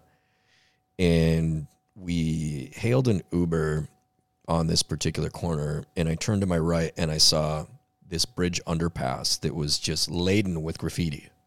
Just it is completely covered every inch in graffiti. It was fucking beautiful. And I took a photo and kind of explored it a little bit. And I didn't notice it at the time, but when I was looking at the photo later, which I still have, there was a singular textual piece of graffiti that said, I knew it was you. And the fascinating thing about that is there was nothing about the font mm-hmm. or the ligatures that made me feel a sense of love or hate. But that could mean I knew you were the one, mm-hmm. or I knew that you did this terrible thing. Fredo kiss murder. Yeah. And so the curiosity of whether hmm. that meant this person found someone like a partner or a friend that they adore, or perhaps had already or was planning to dispatch somebody who had wronged them. It's really fucking fascinating. And I thought about that for a long time because I was like, just let me look at it, especially as someone who works in visual communications. I was trying to study the, the type itself to see if I could derive any sort of anger or love out of it, but it was really just graffiti type. So I was like, that could mean anything. And just that alone, that that's one of my, I think, persistent ones is when I see graffiti and it actually says something other than just your handle. But when it actually says something, understanding what the person meant and also trying to derive emotion from the way that it is written, which is also common of even like digital typography. Usually you want some consistency in whether it's elegant or rigid or obtuse or archaic, classic, retro futuristic. There's so many directions you can go. I'm looking at this bottle of Suntory whiskey toki, you know, it's just like a nice firm character. But that's something that when I evaluate graffiti, it's something that like you have to use your arms to do it. Usually you get a little sense for what they're feeling when they wrote it. But that fucking line, it was just it was almost like they knew that it would be a mystery, at least until it got sprayed over. Which, which of course it did inevitably. Yeah, because that tu- that tunnel looks the, the just the color alone in that tunnel is spectacular. It's literally people just probably tagging over each other for who knows how long. I don't know when it started. I don't know when the bridge was built. People could have been tagging over one another under that bridge for 50 years for all I know. It's like kind of like what we were talking about, like the permanence of impermanence. You know, like these things that we stumble upon that like strike us, and then they're not maybe maybe they're there for another couple hundred years, or maybe they're only a couple Yeah. days. You know, Yeah. I I don't want to make this like super dark, but uh, I, I had a moment similar to that that uh, I actually got solved for me. there was uh, obviously World War II. There were a lot of atrocities that were committed. Uh, most of the concentration camps were in Germany, Austria, and Poland, but there were satellite concentration camps. And uh, I was fortunate enough to be able to tour one that was in Norway because they could send political prisoners there and nobody knew. Like they were so far off the grid, nobody had any idea where they were. So it was a lot of uh, Russian, Polish, and and Slovak prisoners that were sent there. And we were taking a tour of this facility, and it's literally it's pretty remote. So there's like a like groundskeeper slash curator that kind of takes care of everything. And so we were taking this tour and it was sort of just like a walk around and see stuff.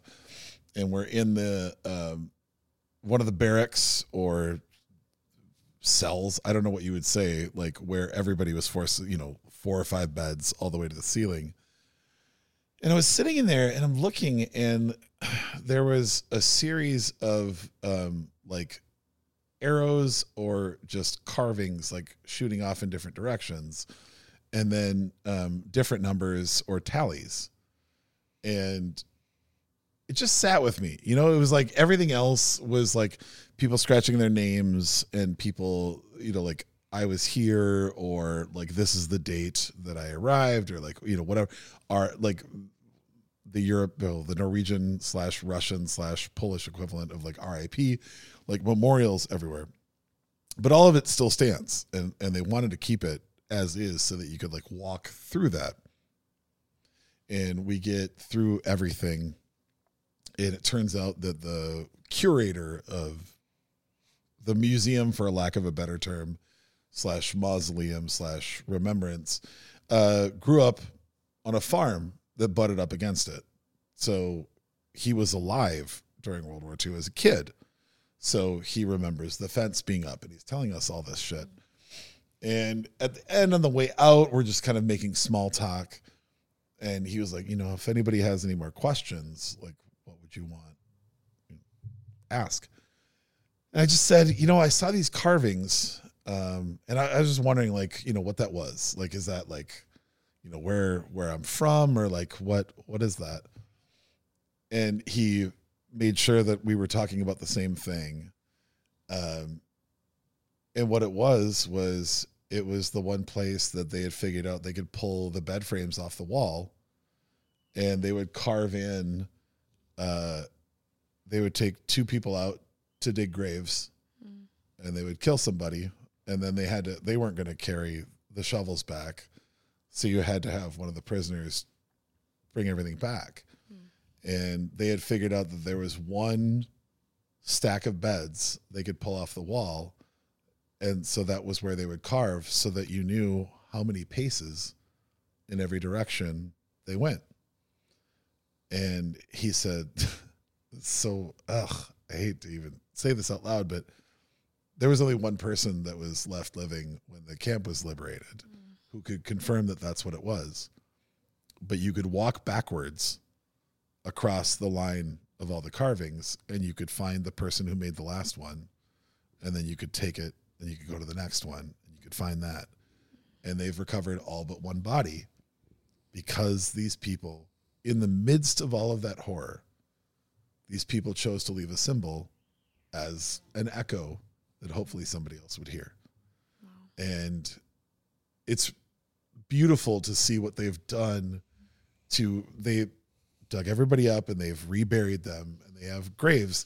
And i'm not a huge proponent of that kind of stuff. Like i don't love great big gravestones. I don't want to be in a coffin. I want to be cremated and thrown into the ocean. But i think it's a beautiful thing when you are forced to be buried buried namelessly mm-hmm. and silently. I think it's a beautiful thing to have a, something lasting mm-hmm. to show you where and that also like now when I see any carving anywhere, there's a little bit of me that's like, but but was it something that important? You know, is that the clue to that? Totally. And it's it's hard not to feel that way because I like it was just like a hmm, that's that's interesting to me, like just random arrows, and it was just them coming back, and it was all on the same wall, so they were trying to figure out how can I leave a little bit of a mark to know that somebody's out there, and I don't know, it's it's hard like when you see like a random shoe on the side of the road you're like fuck man like how did that get in that seems so much more important you know Exactly. and it could just be like an asshole kid throwing something out the window it is what it is Right. but the fact is like i don't know i, I guess i hope everything has an echo Mm. I think it does like more than we realize, you know. I agree i'm or at least i hope i yeah. i i i agree in my hope in that I like think that. that's- Yeah. Cheers. Cheers. uh ooh That's you. It is me. I like this question. So, Brooke and Andrew, I'm going to throw you in on this too. I love the fact that, like, so much of what I know and love about you both is your devotion to hospitality. My question is when you are going somewhere else, when you are going to somebody else's house, and I'm assuming they're going to tell you, like, you don't have to bring anything, but I also am going to assume that you're probably going to bring something. Past that, when you get there, what's the thing that you look forward to the most? Is there a course? Is there a thing? Like when you're showing up somewhere else, imagine that you had to show up with nothing in your hands and you give the hugs when you get in and you sit down at a table what is the thing that you enjoy the most about having a meal at somebody else you love's place?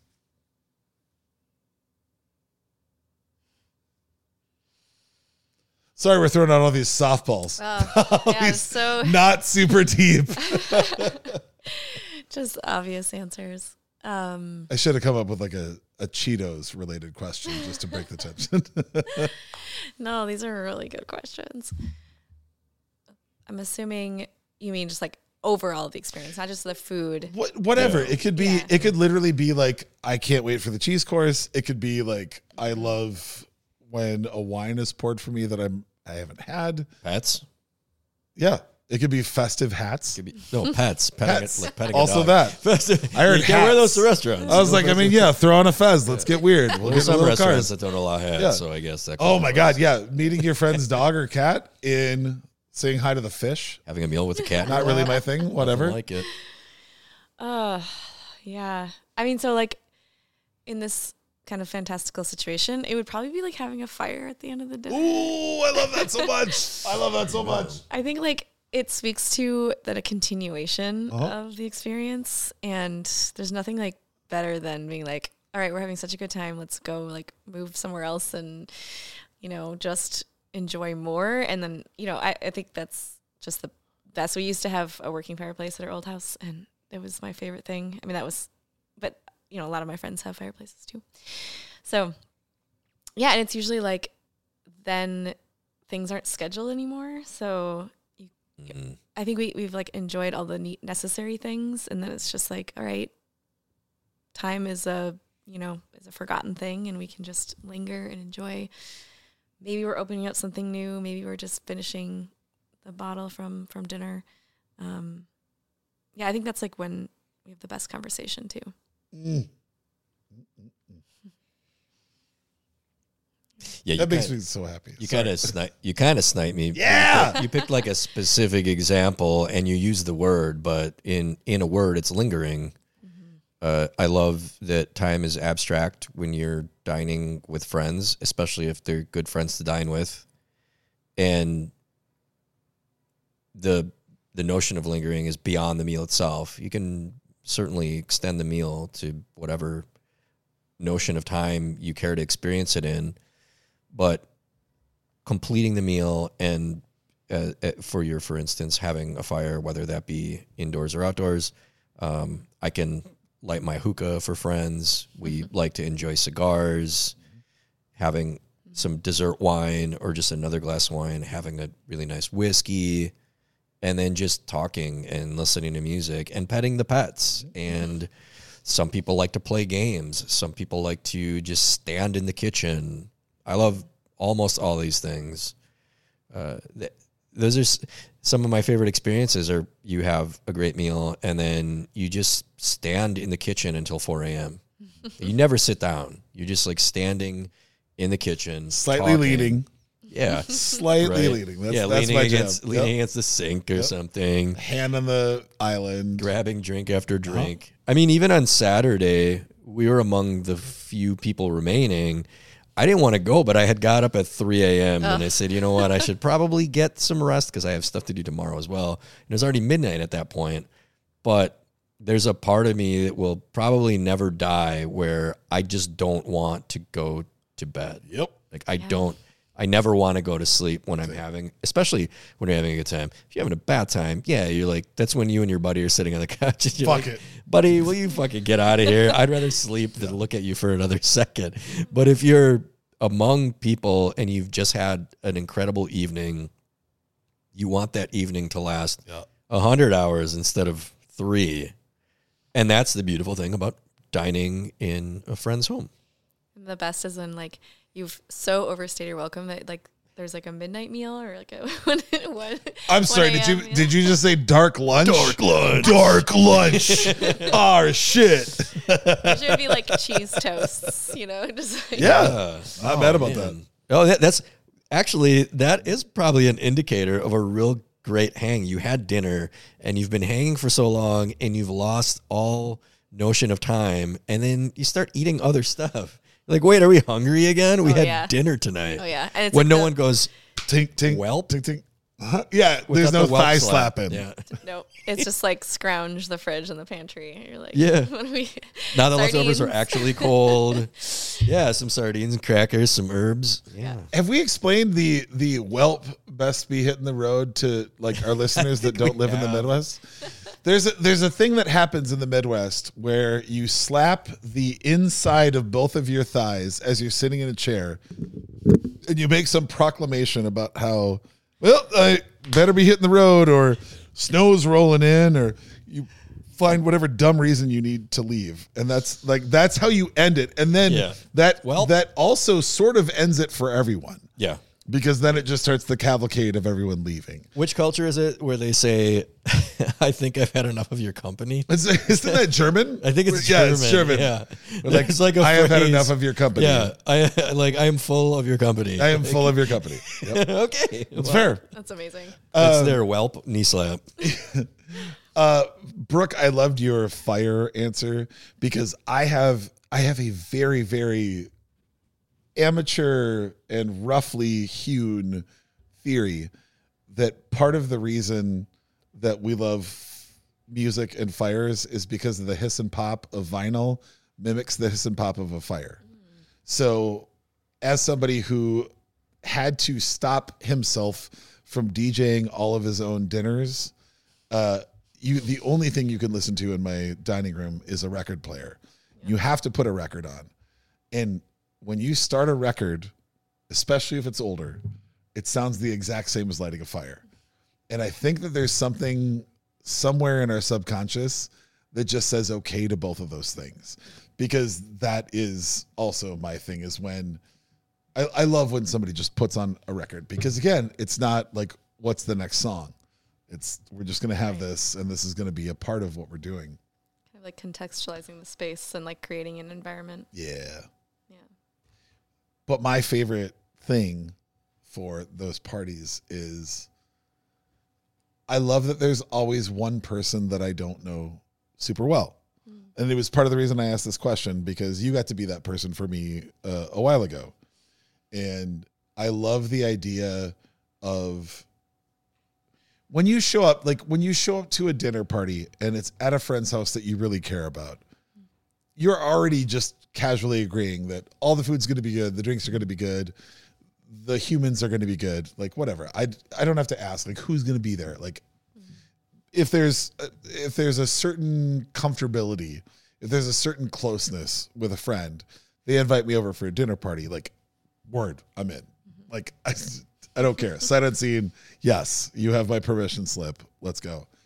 And I think it's the excitement of more more than the menu for me. It's the excitement of who else my friends would say like this is a human that I want at this table. Because in the same way that I marvel at like the ingredients that our friends have chosen, and I would say that like the same care that I put into picking ingredients for my table, if I'm the one cooking it, I put that same love into like who I want at said table. And my favorite thing, the biggest gift on earth that the people that I love have given me is more incredible people. Hmm. You know, there are so many humans. Like, I have a pretty wild and crazy world, but there are so many fucking humans in my own community that I never, ever would have crossed hmm. if it wasn't for people in my life saying, Hey, I'm doing a thing. I want you there. I want you there. Whoop. You pull them both together. And then we sit across the table from each other. And all of a sudden, like, holy shit, I have this incredible other human in my world. Yes. And I think we're lucky. Those of us that have worked in the service industry are lucky enough to know that because we've had a constant like cycling of these guests coming through. Mm-hmm. And a lot of them are, oof. and then a bunch of them are like, all right, but some of them are amazing. Mm-hmm. And that's great because that's just the general public. You get a cross section of the world and you got to try and fucking pan for gold. You're sifting like crazy while you're doing your song and dance. But when you go to a friend's house, somebody you care about, when you go to a family member's house, somebody that you care about, and they say they're bringing over some people, right? You're going to meet somebody that a person that you care the world for says, I want them there the same way that I want you there. Yes. That's a beautiful thing, right? Yeah. And while we're serving this gorgeous food, while we're like we're so lucky and in in our bubble, I'm just gonna lump the two of you, uh, Brooke and Andrew, into this, but like in our in our generous bubble, like we're so lucky to have all of these incredible talents with food. But when you look up from the feast, and I can say this about every single dinner party I've been invited to in the last 15, maybe 20 years, when you look up around the table, you're like, yo, they put the same amount of care into the humans that are sitting at this table as they did to the food here. Mm-hmm.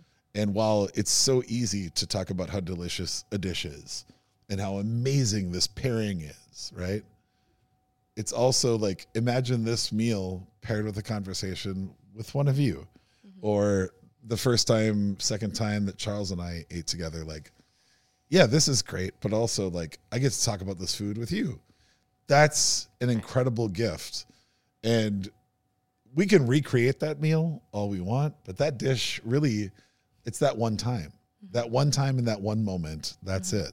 Yes. But the conversation that you have across from that, right? The discussion that you have with humans that are there, that goes on forever. And then what you do is you start planning the next meal that you're going to do.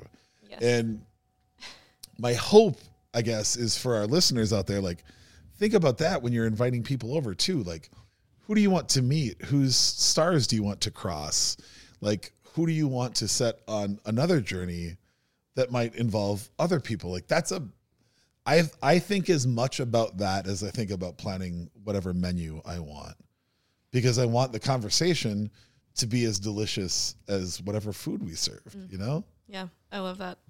Because it's like that dynamic of like, yeah, this is like a one. That's the thing that's special about like a dinner party. It's like, it's kind or an event, you mm-hmm. know, or whatever. Like, so it's like the one time, one place. These kind of like magical moments that we get to share together. Yeah. But then like you're kind of looking at it from a also perspective of like, what will this create? You know, Hell yes. forward. So And you never know, Yeah. like where it could go. that's why I love like doing long table dinners. I mean, that's I've, I've been doing like pop up dinners for as like an experiment slash. I don't know. I just like I, you know, coming back from France and a lot of amazing dinners.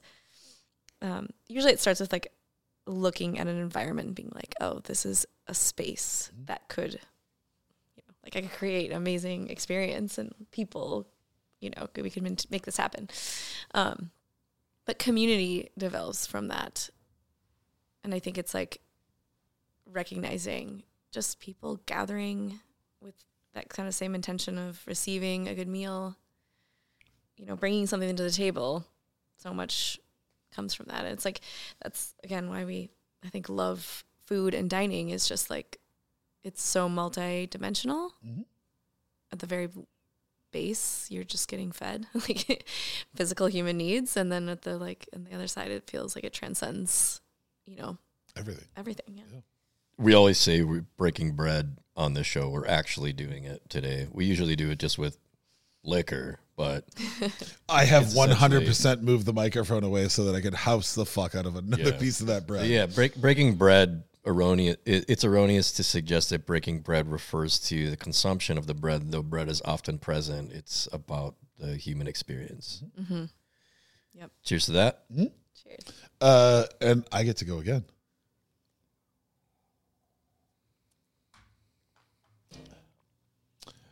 I hate to throw this out there, and I don't know if you have a direct answer, Brooke, but I love throwing this question out because it humanizes all of us.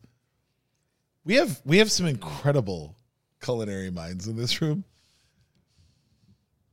What's what's your most recent like fuck up? Like what is your most recent kitchen fail where you were like, ah, I just fuck. Yeah. Oh man, I make them a lot. But I think I think that's the thing that we should talk about more. Like I I I reference that a lot. I get like I'm not on the level, especially on presentation, of either you, Brooke, or you, Charles. But I do I do post a lot about like what I cook.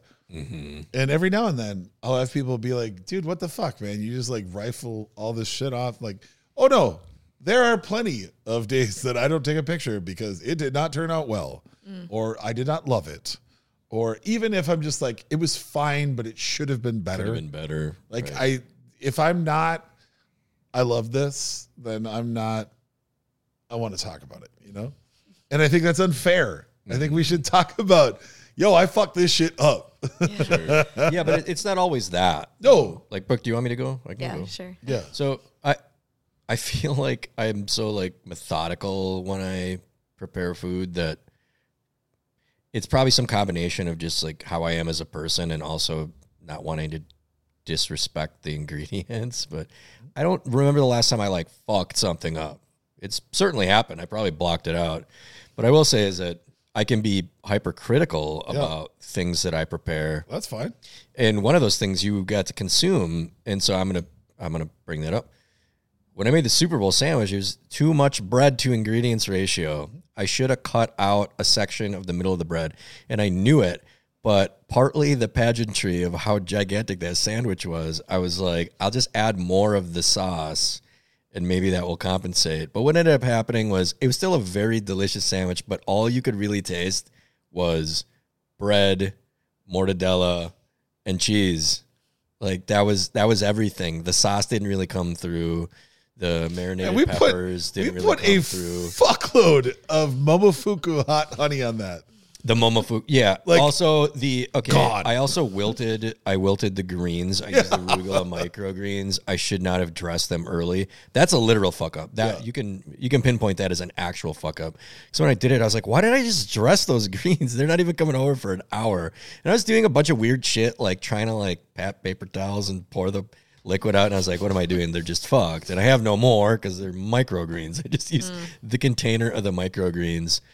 So that element, yeah, they ended up being basically cooked. They got cooked by balsamic. Yeah, it, it was a microgreen ceviche.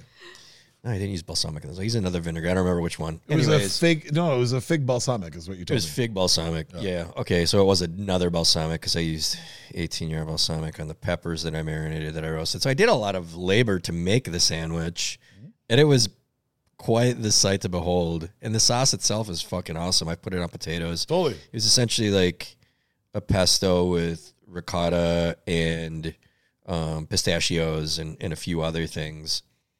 But it's just the layers. The plus there's credit to the other ingredients that there was too much of.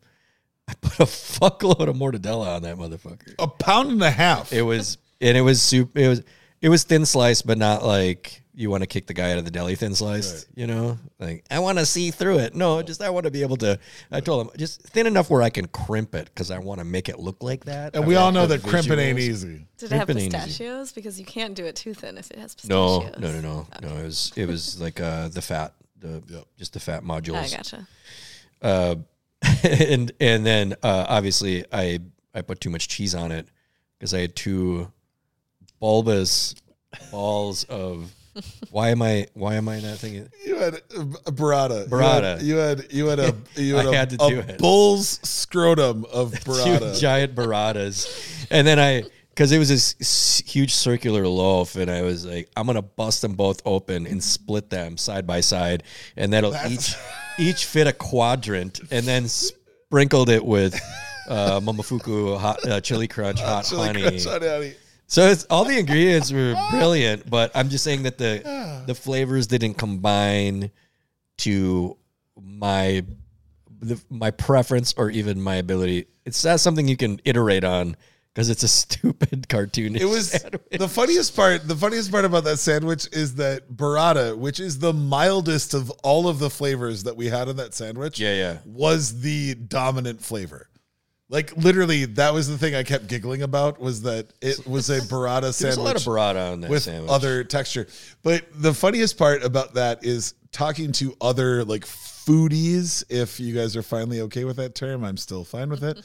Uh, was like of all the videos and pictures that I took of that night, that's the one that everybody freaks out about because it was it was you opening both burratas over the top of it. yeah. It was like, you guys did a second? And we're like, well, I mean, yeah, you're not you're not Super freaking Bowl, out boy. about also you're not freaking out about a pound and a half mortadella Yeah. or an entire jar of roasted red peppers. But it was the It was, the good. second. It was fun and it was, was delicious, satisfying, but yeah. it, it could have been better. That's all. fair enough. And I wilted those fucking microgreens. Fair enough. All right. Uh Brooke, is there anything that jumps out at you? Oh, and yeah. again, this doesn't have to be like Yeah.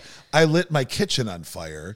Just something where you're like, all right, well, No, I mean I'm like it's it's interesting because like a lot of my work it's like I am constantly experimenting and making new dishes. I mean we're you know we all are doing this, but you know today I made a yuzu pâte de like fruit jellies and it didn't set up right, so I'm like oh I'm gonna have to make that tomorrow. Mm.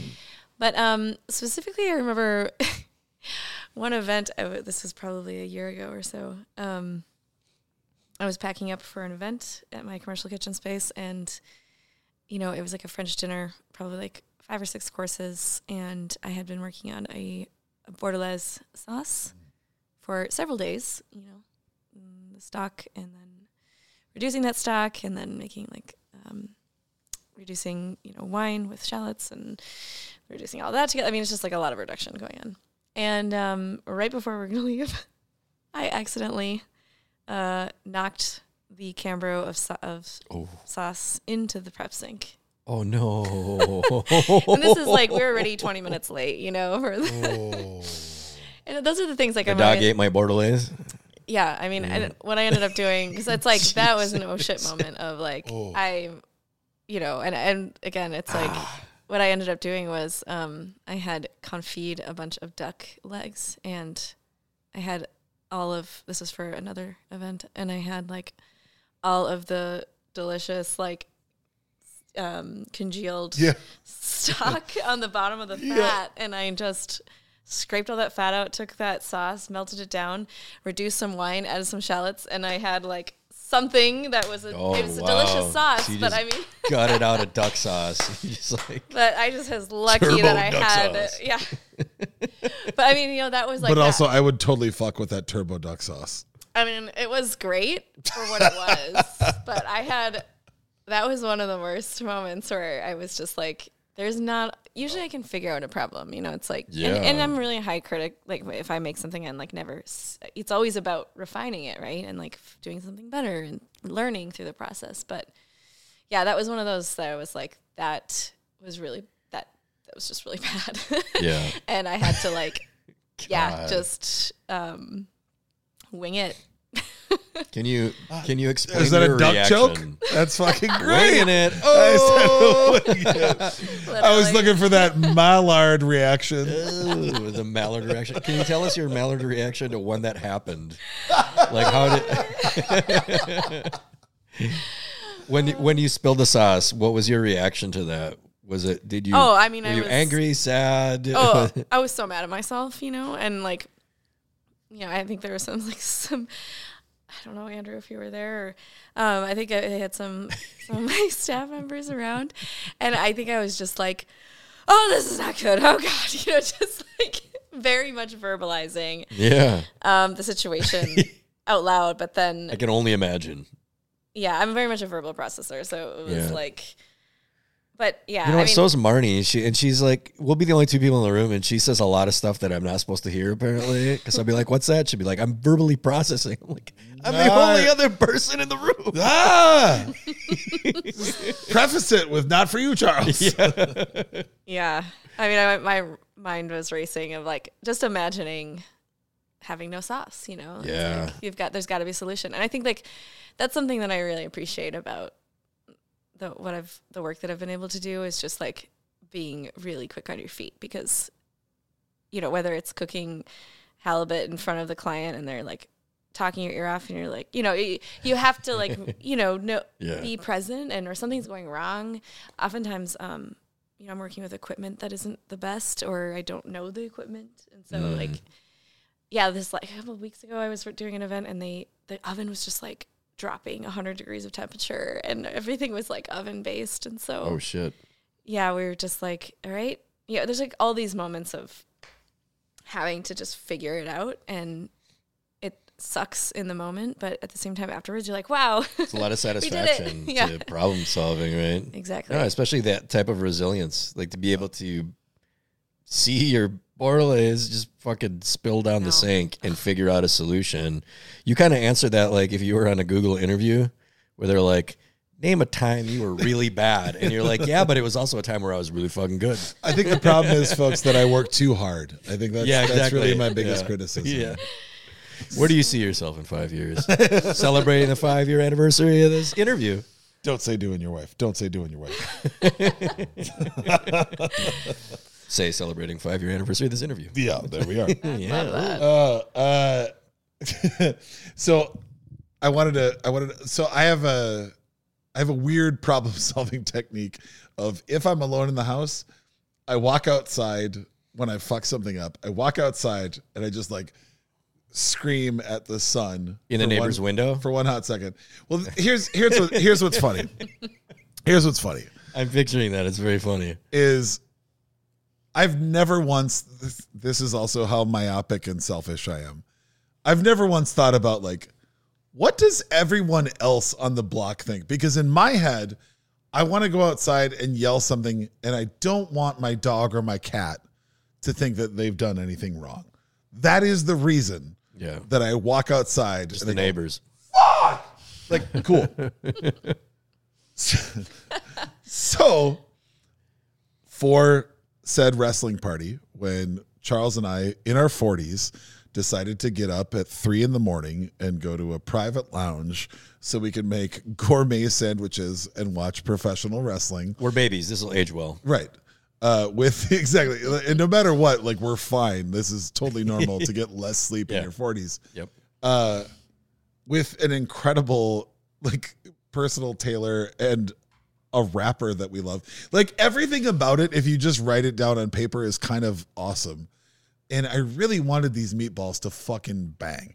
So one of my things is I sort of build, I build it a little bit like a bolognese. So I love to add in dairy and cook down the liquid. So all of that fat that whey just like gets all up in there and it just makes the texture even better right? So i bought all this shit put on the fridge go do my work day come home have dinner with my wife. She's going to bed. I'm like all right well i i gotta i gotta make this stuff because it has to have time to set so i'm going to make these meatballs i'm going to pan fry them so they get crunchy on the outside throw them in the sauce i'll go to bed and get a little bit of sleep and then get up So I get to the point where I'm in the mix of I'm gonna add a little bit of milk. So of course I add whole milk that I'm gonna add because I want the fats, right? And I just reach into the fridge. I don't even think about it, and I add milk. But my wife drinks skim what skim milk. Okay. Yeah. And so I poured the skim milk in there. And like you can literally see how thin it is. Like as I'm pouring it, I can see the color of the meat underneath it. And I'm like, this isn't right. And then I look at the bottom, like, put the cap back on. I grab the meat with my hand and I just pour off whatever I can, just down the drain. I set it down. I rinse my hands off. I walk outside. And again, as an avowed atheist for the last 25 years, I yell, God fucking damn it! and then I walk back inside. and what I didn't realize was that my neighbor was taking his garbage out. yeah.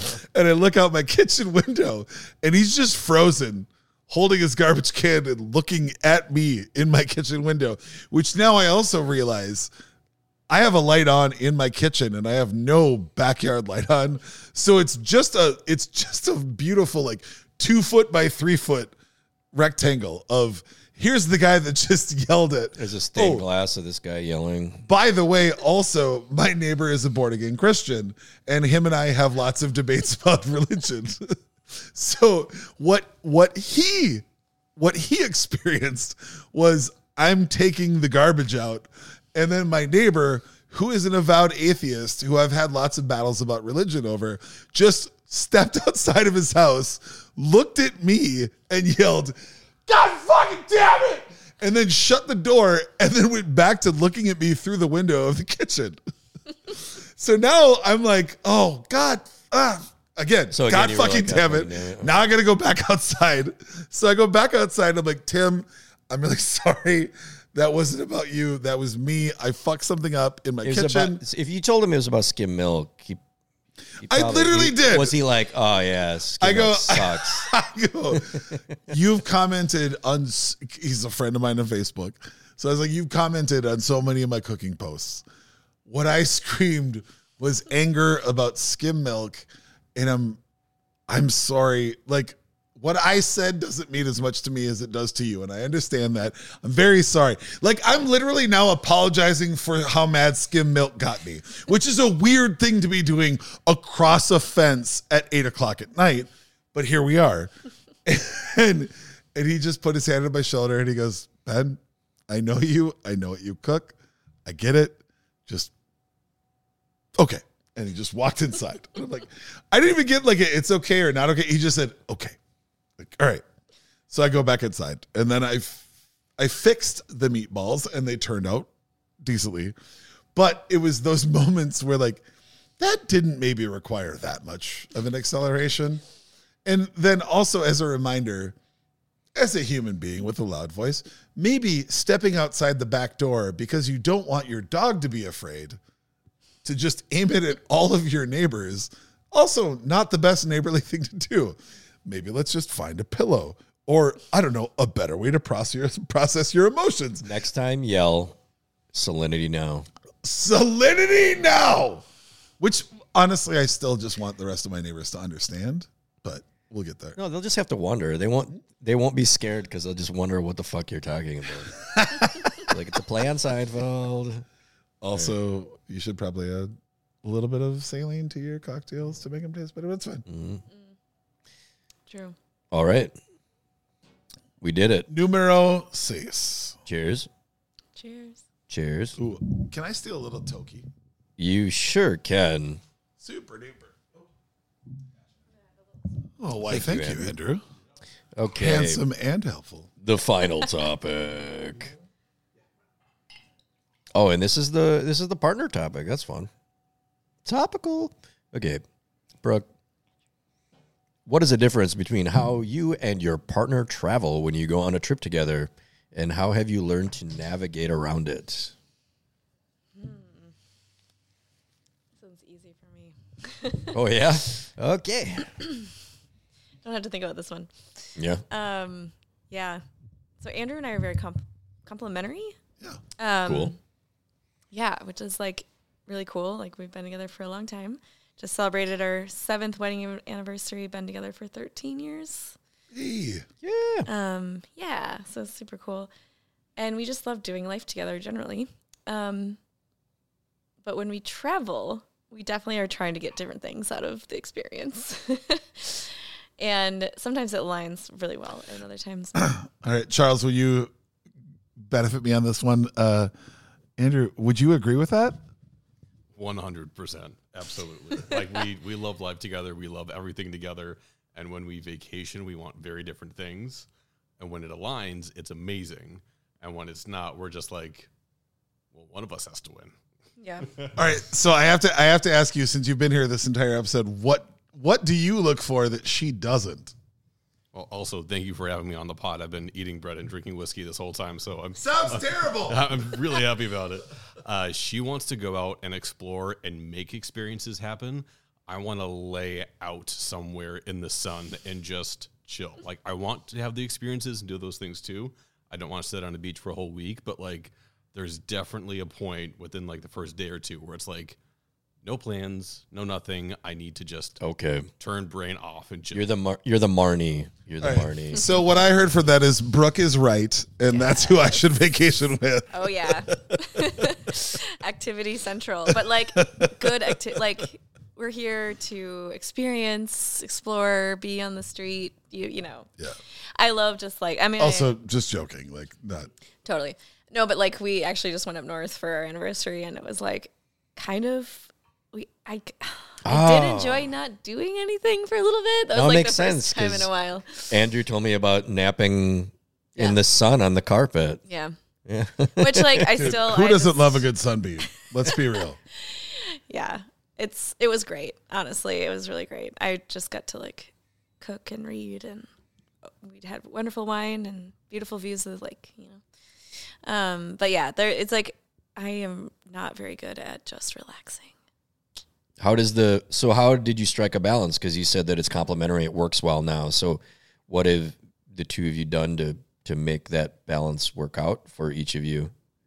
i think it was like acknowledging that we're looking for different things because i think in the beginning it was like that immature sense of like no we both need to have the same exact experience and it's like that's not actually i mean that's true of like any kind of relationship right like you grow through realizing that you're different people and that's a good thing um i think like i'm still working on this part uh but just like finding like i said this last week it was like oh this is actually really nice having unscheduled time um not that i'm like a super itinerary person i usually like to like have a plan and then deviate it Yeah. as life like or as it as the trip goes Outline.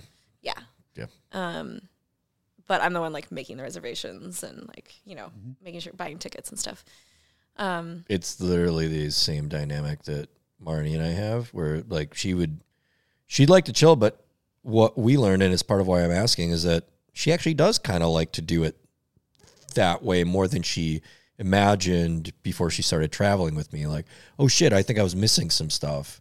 Yeah. But also being able to understand that it's okay to not run around like your fucking head is on fire the whole time you're on a trip. actually like on our honeymoon we were we did like we were in paris we were in lyon and we were in london.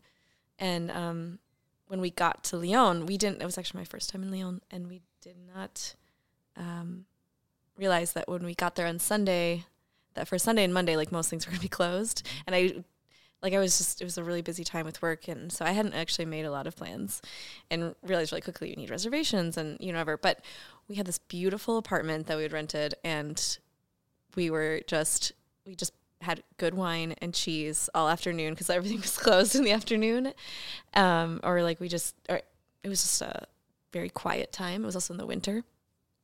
And it was a situation where um, we got to just be fully present and enjoying and letting seeing like the sun move across you know the room basically um, and then we you know we explore later on and we got to do a lot of amazing things in Lyon but um yeah there definitely have been those times where I'm like he's teaching me to slow down and then um I think I'm all the time giving him this like kind of jolt of energy of like, come on, let's go, you know, come on, come on. Yeah. Um, and I think, I don't know, like I think you would say that that's been really beautiful for you too. Yeah. So I think we bound like in some way like really complimentary, um, just in our regu- everyday life, and then when we're like, oh, we get to now enjoy some time off, um, we push each other in the right directions. That's cool. I That's think great. I think all of us are in uh, relationships in in marriages where there's a great deal of contrast, and it's complementary, Right. right? So, Quam, how do you answer that? It's very, very similar. Uh, Jenny will always seek out the best coffee, period. So I know that my morning is starting out because she will also then, with coffee, then it's where's the best pastry.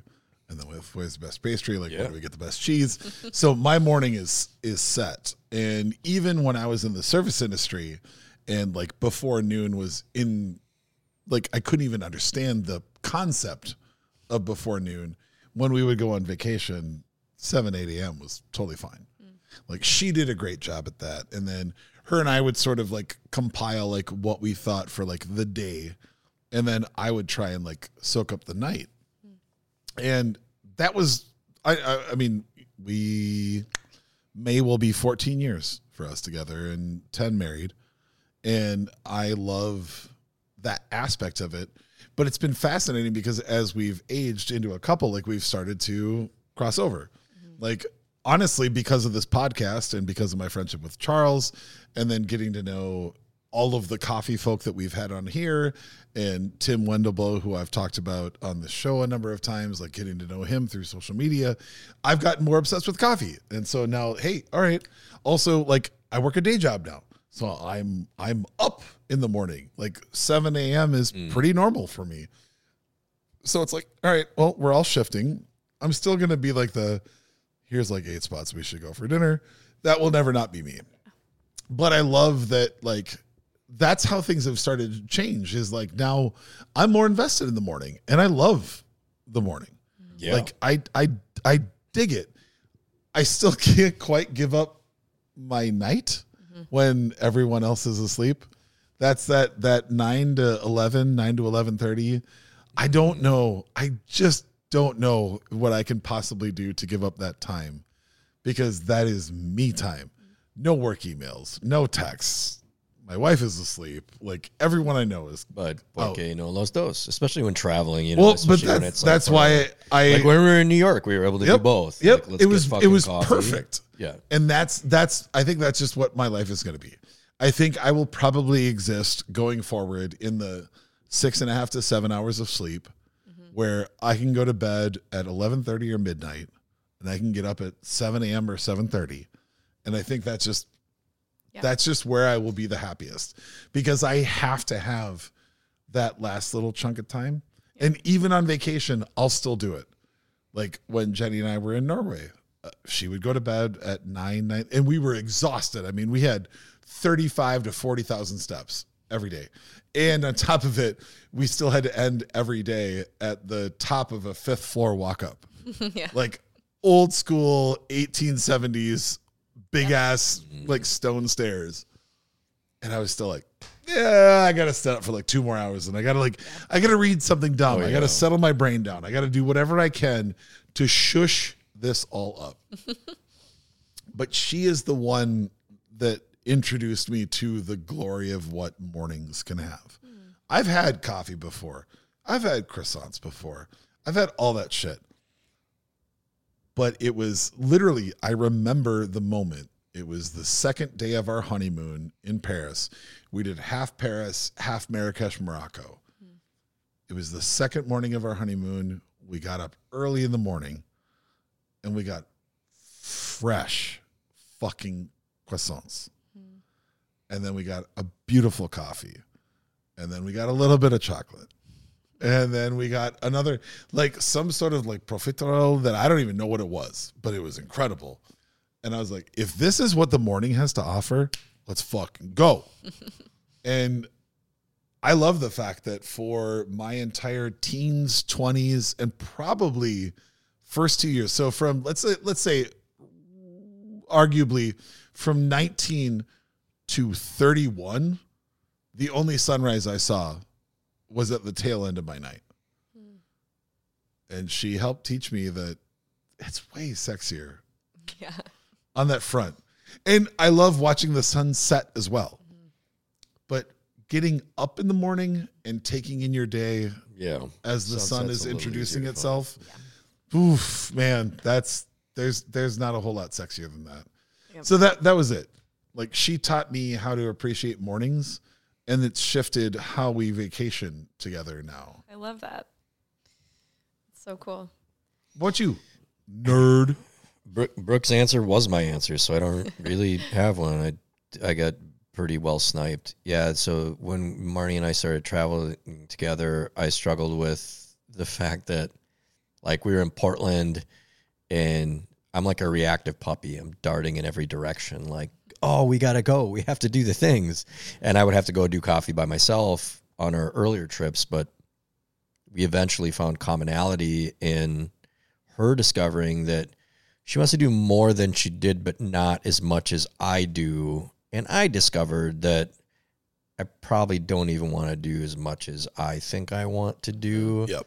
I just have the I've I've had historically this perpetual fear of not experiencing everything that I can, not knowing if er, if I'll ever be back here again. Right. That's always been my travel personality. It's like, sure, I may have been here before, and yes, I may come here again someday, but I don't know that for sure.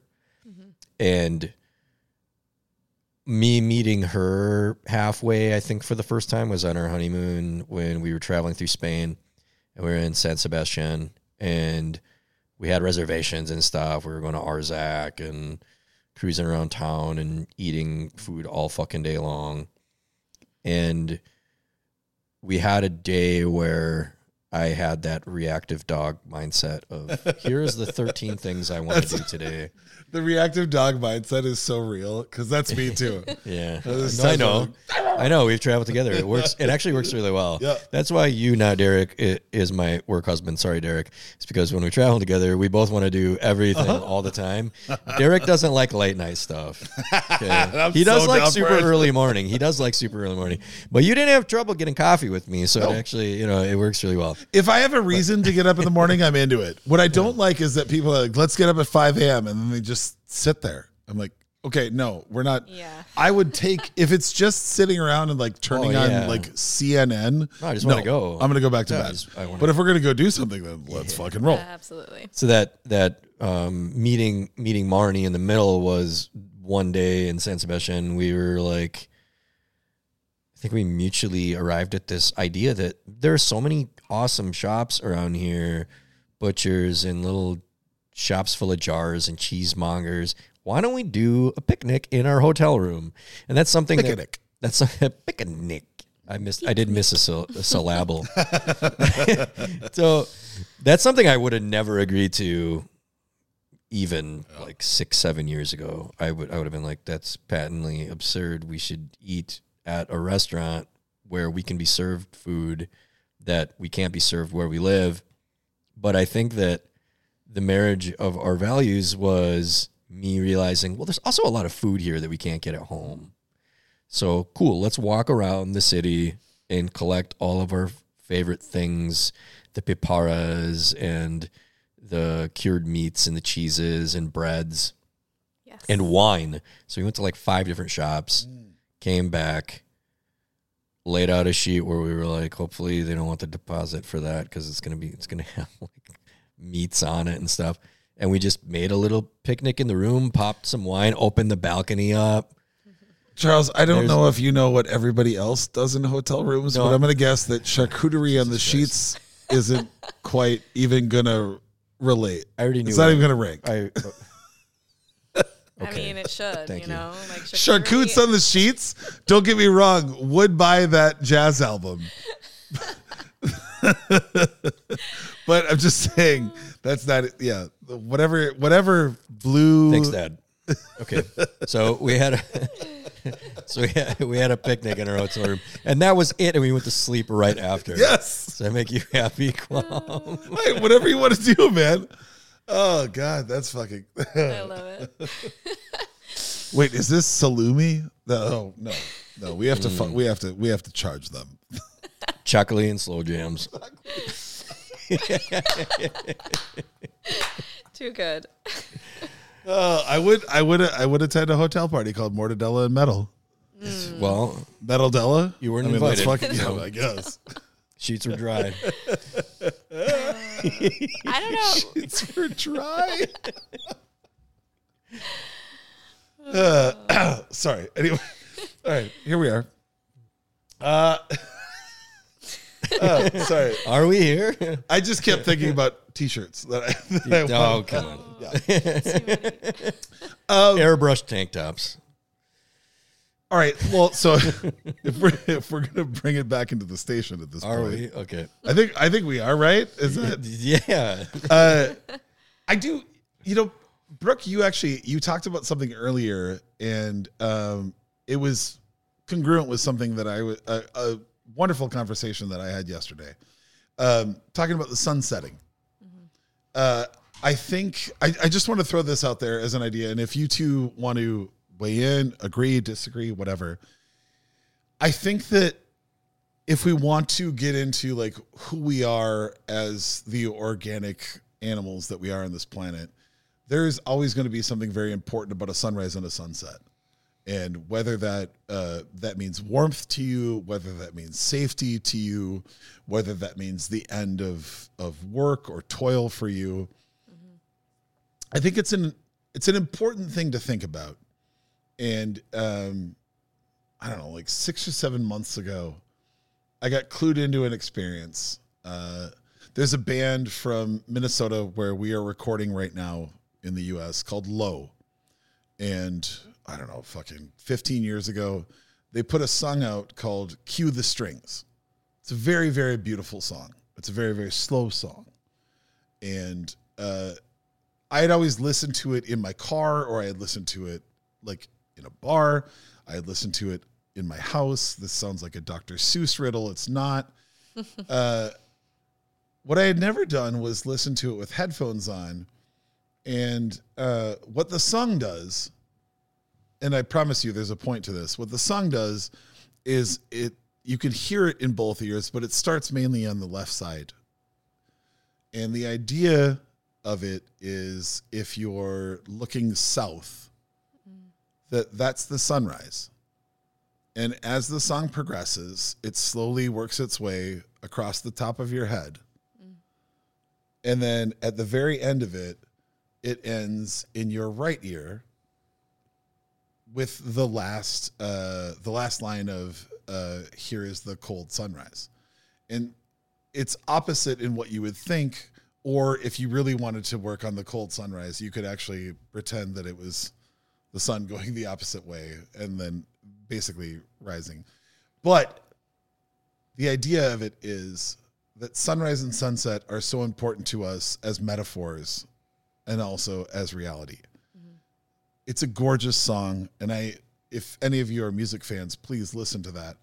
But the whole point of that song to me and the whole point of it across poetry, across movies, across songs, across all art is the sun gives us light and any time that you can take in a sunrise or a sunset whether you've stayed up for the sunrise or you've woken up for the sunrise whether you've stayed up for the sunset or woken up for the sunset wherever whatever it may be it will remind you of your place in this world and i think that's i i wish more people would understand the beauty of a sunrise or a sunset. It can be a metaphor for your life. It can just be the fact that it's ducking behind some hills, whatever it may be. But re-listening to that song reminded me of how important that is. And getting to reference it today, Charles, like my favorite memory of last year, honestly, was sitting on that bridge waiting for that sun to come up with you in Copenhagen mm. and we weren't doing anything important. We weren't talking about literally anything important. Your wife was already very responsibly handing out waters to everybody just to make sure that everybody I had didn't wake up with 52 courses that night. I had to watch. exactly. I had 50 at the And, Alchemist. and you double and fisted. Dual wielded. you dual wielded shawarma. but but that that moment, I don't know. I I I would I would love everyone out there listening. We like, just watch. He, he what he's trying to say is watch pro wrestling Yeah. live from Perth, Australia, with your rapper friends because we did watch this. well, you you stole my punchline to it, but Shit. that's that's what I was going to say was. I think that if you if you think about it, at so, somewhere in your life, there's a sunrise or a Sorry, I sunset. meant- God fucking damn it! There it is. God fucking damn it. There's there is a sunrise or a sunset that will affect you. There's something that sits in your brain that's like it's attached to one of your favorite memories. I love that. And honestly, what I was gonna end it with was that was one of my favorite moments was after all the dumb shit we had talked about and all the bad food. Not bad, but like maybe we shouldn't be eating, this Eating at that in the middle of four the night, in the yeah. morning food. Uh, it was really fun to look out and be like, "Oh shit, there's a sunrise." Daytime now. It was the first time that I had any idea that reality was still happening. Yeah, we were drinking alcohol, and then I went home and made coffee and started cooking again for the dinner the next night. I was like, "What is my life?" I took a 45 minute nap and then also cleaned and still did a ton of shit. Yeah, I, I did that in the afternoon. I felt more tired for doing it. Yeah. But it's like you made those beautiful moments happen, you know? That's what it is. Yeah. That's all you got to do. So, uh, all right. So, Brooke, how do people find out about your dinner parties? How do they contact you? What would you like people to know about you? Totally. Um, yeah, so I've been doing like a series of pop ups in random places with collaborations with different chefs um, in Minneapolis and also in France once in a while. Um, I have a website that's brookefaudree.com. That's my name. Can you spell that for folks? Yes. So it's Brooke, B R O O K E, and then Faudree, F A U D R E E. Uh, it's a French name no one knows how to pronounce.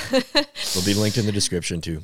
and uh, I also post kind of, you know, somewhat frequently on Instagram. Also, it's at Brooke Faudree.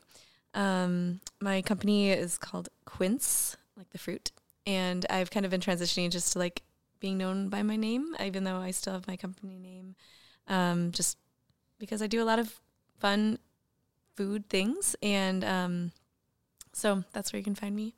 Um, yeah, I'm doing a fun like Japanese French sushi pop up in a couple weeks. Mm. Um, it's the second series with an awesome chef and fucking Bosca. Yeah. God, I love it. Bosca's the man. He's amazing and it's super fun and like so yeah I just I've been doing some fun things like that and then um, still do you know uh, private events as well as a lot of kind of just like yeah food projects whether it's like recipe development or food styling um, I get to play with food That's awesome. Killing it. If there was one food or wine that you would want somebody to try that maybe they haven't tried, one or both of those you, you pick. If there's just Um, take a bite of this or take a sip of this. The bottle she has that no one can have. Fact. uh yeah no these are so such big questions but let me Jeez. Whoa. Yeah. Um something that they might not have tried. It's just so hard. I feel like it's like Yeah. anything that you have tried that may that you haven't that has maybe you have a stigma against. sure, whatever, And- whatever. and- like. Yeah, that's like try it well prepared, you know, and see it with new light. But let me think. 100%. Um man. So I just, I literally, I just took a sip of, uh, uh, basically strictly Burgundian Sauvignon Blanc, and it reminded me of all the like I've been, of course, because of the market. Like I'm looking at sales, right?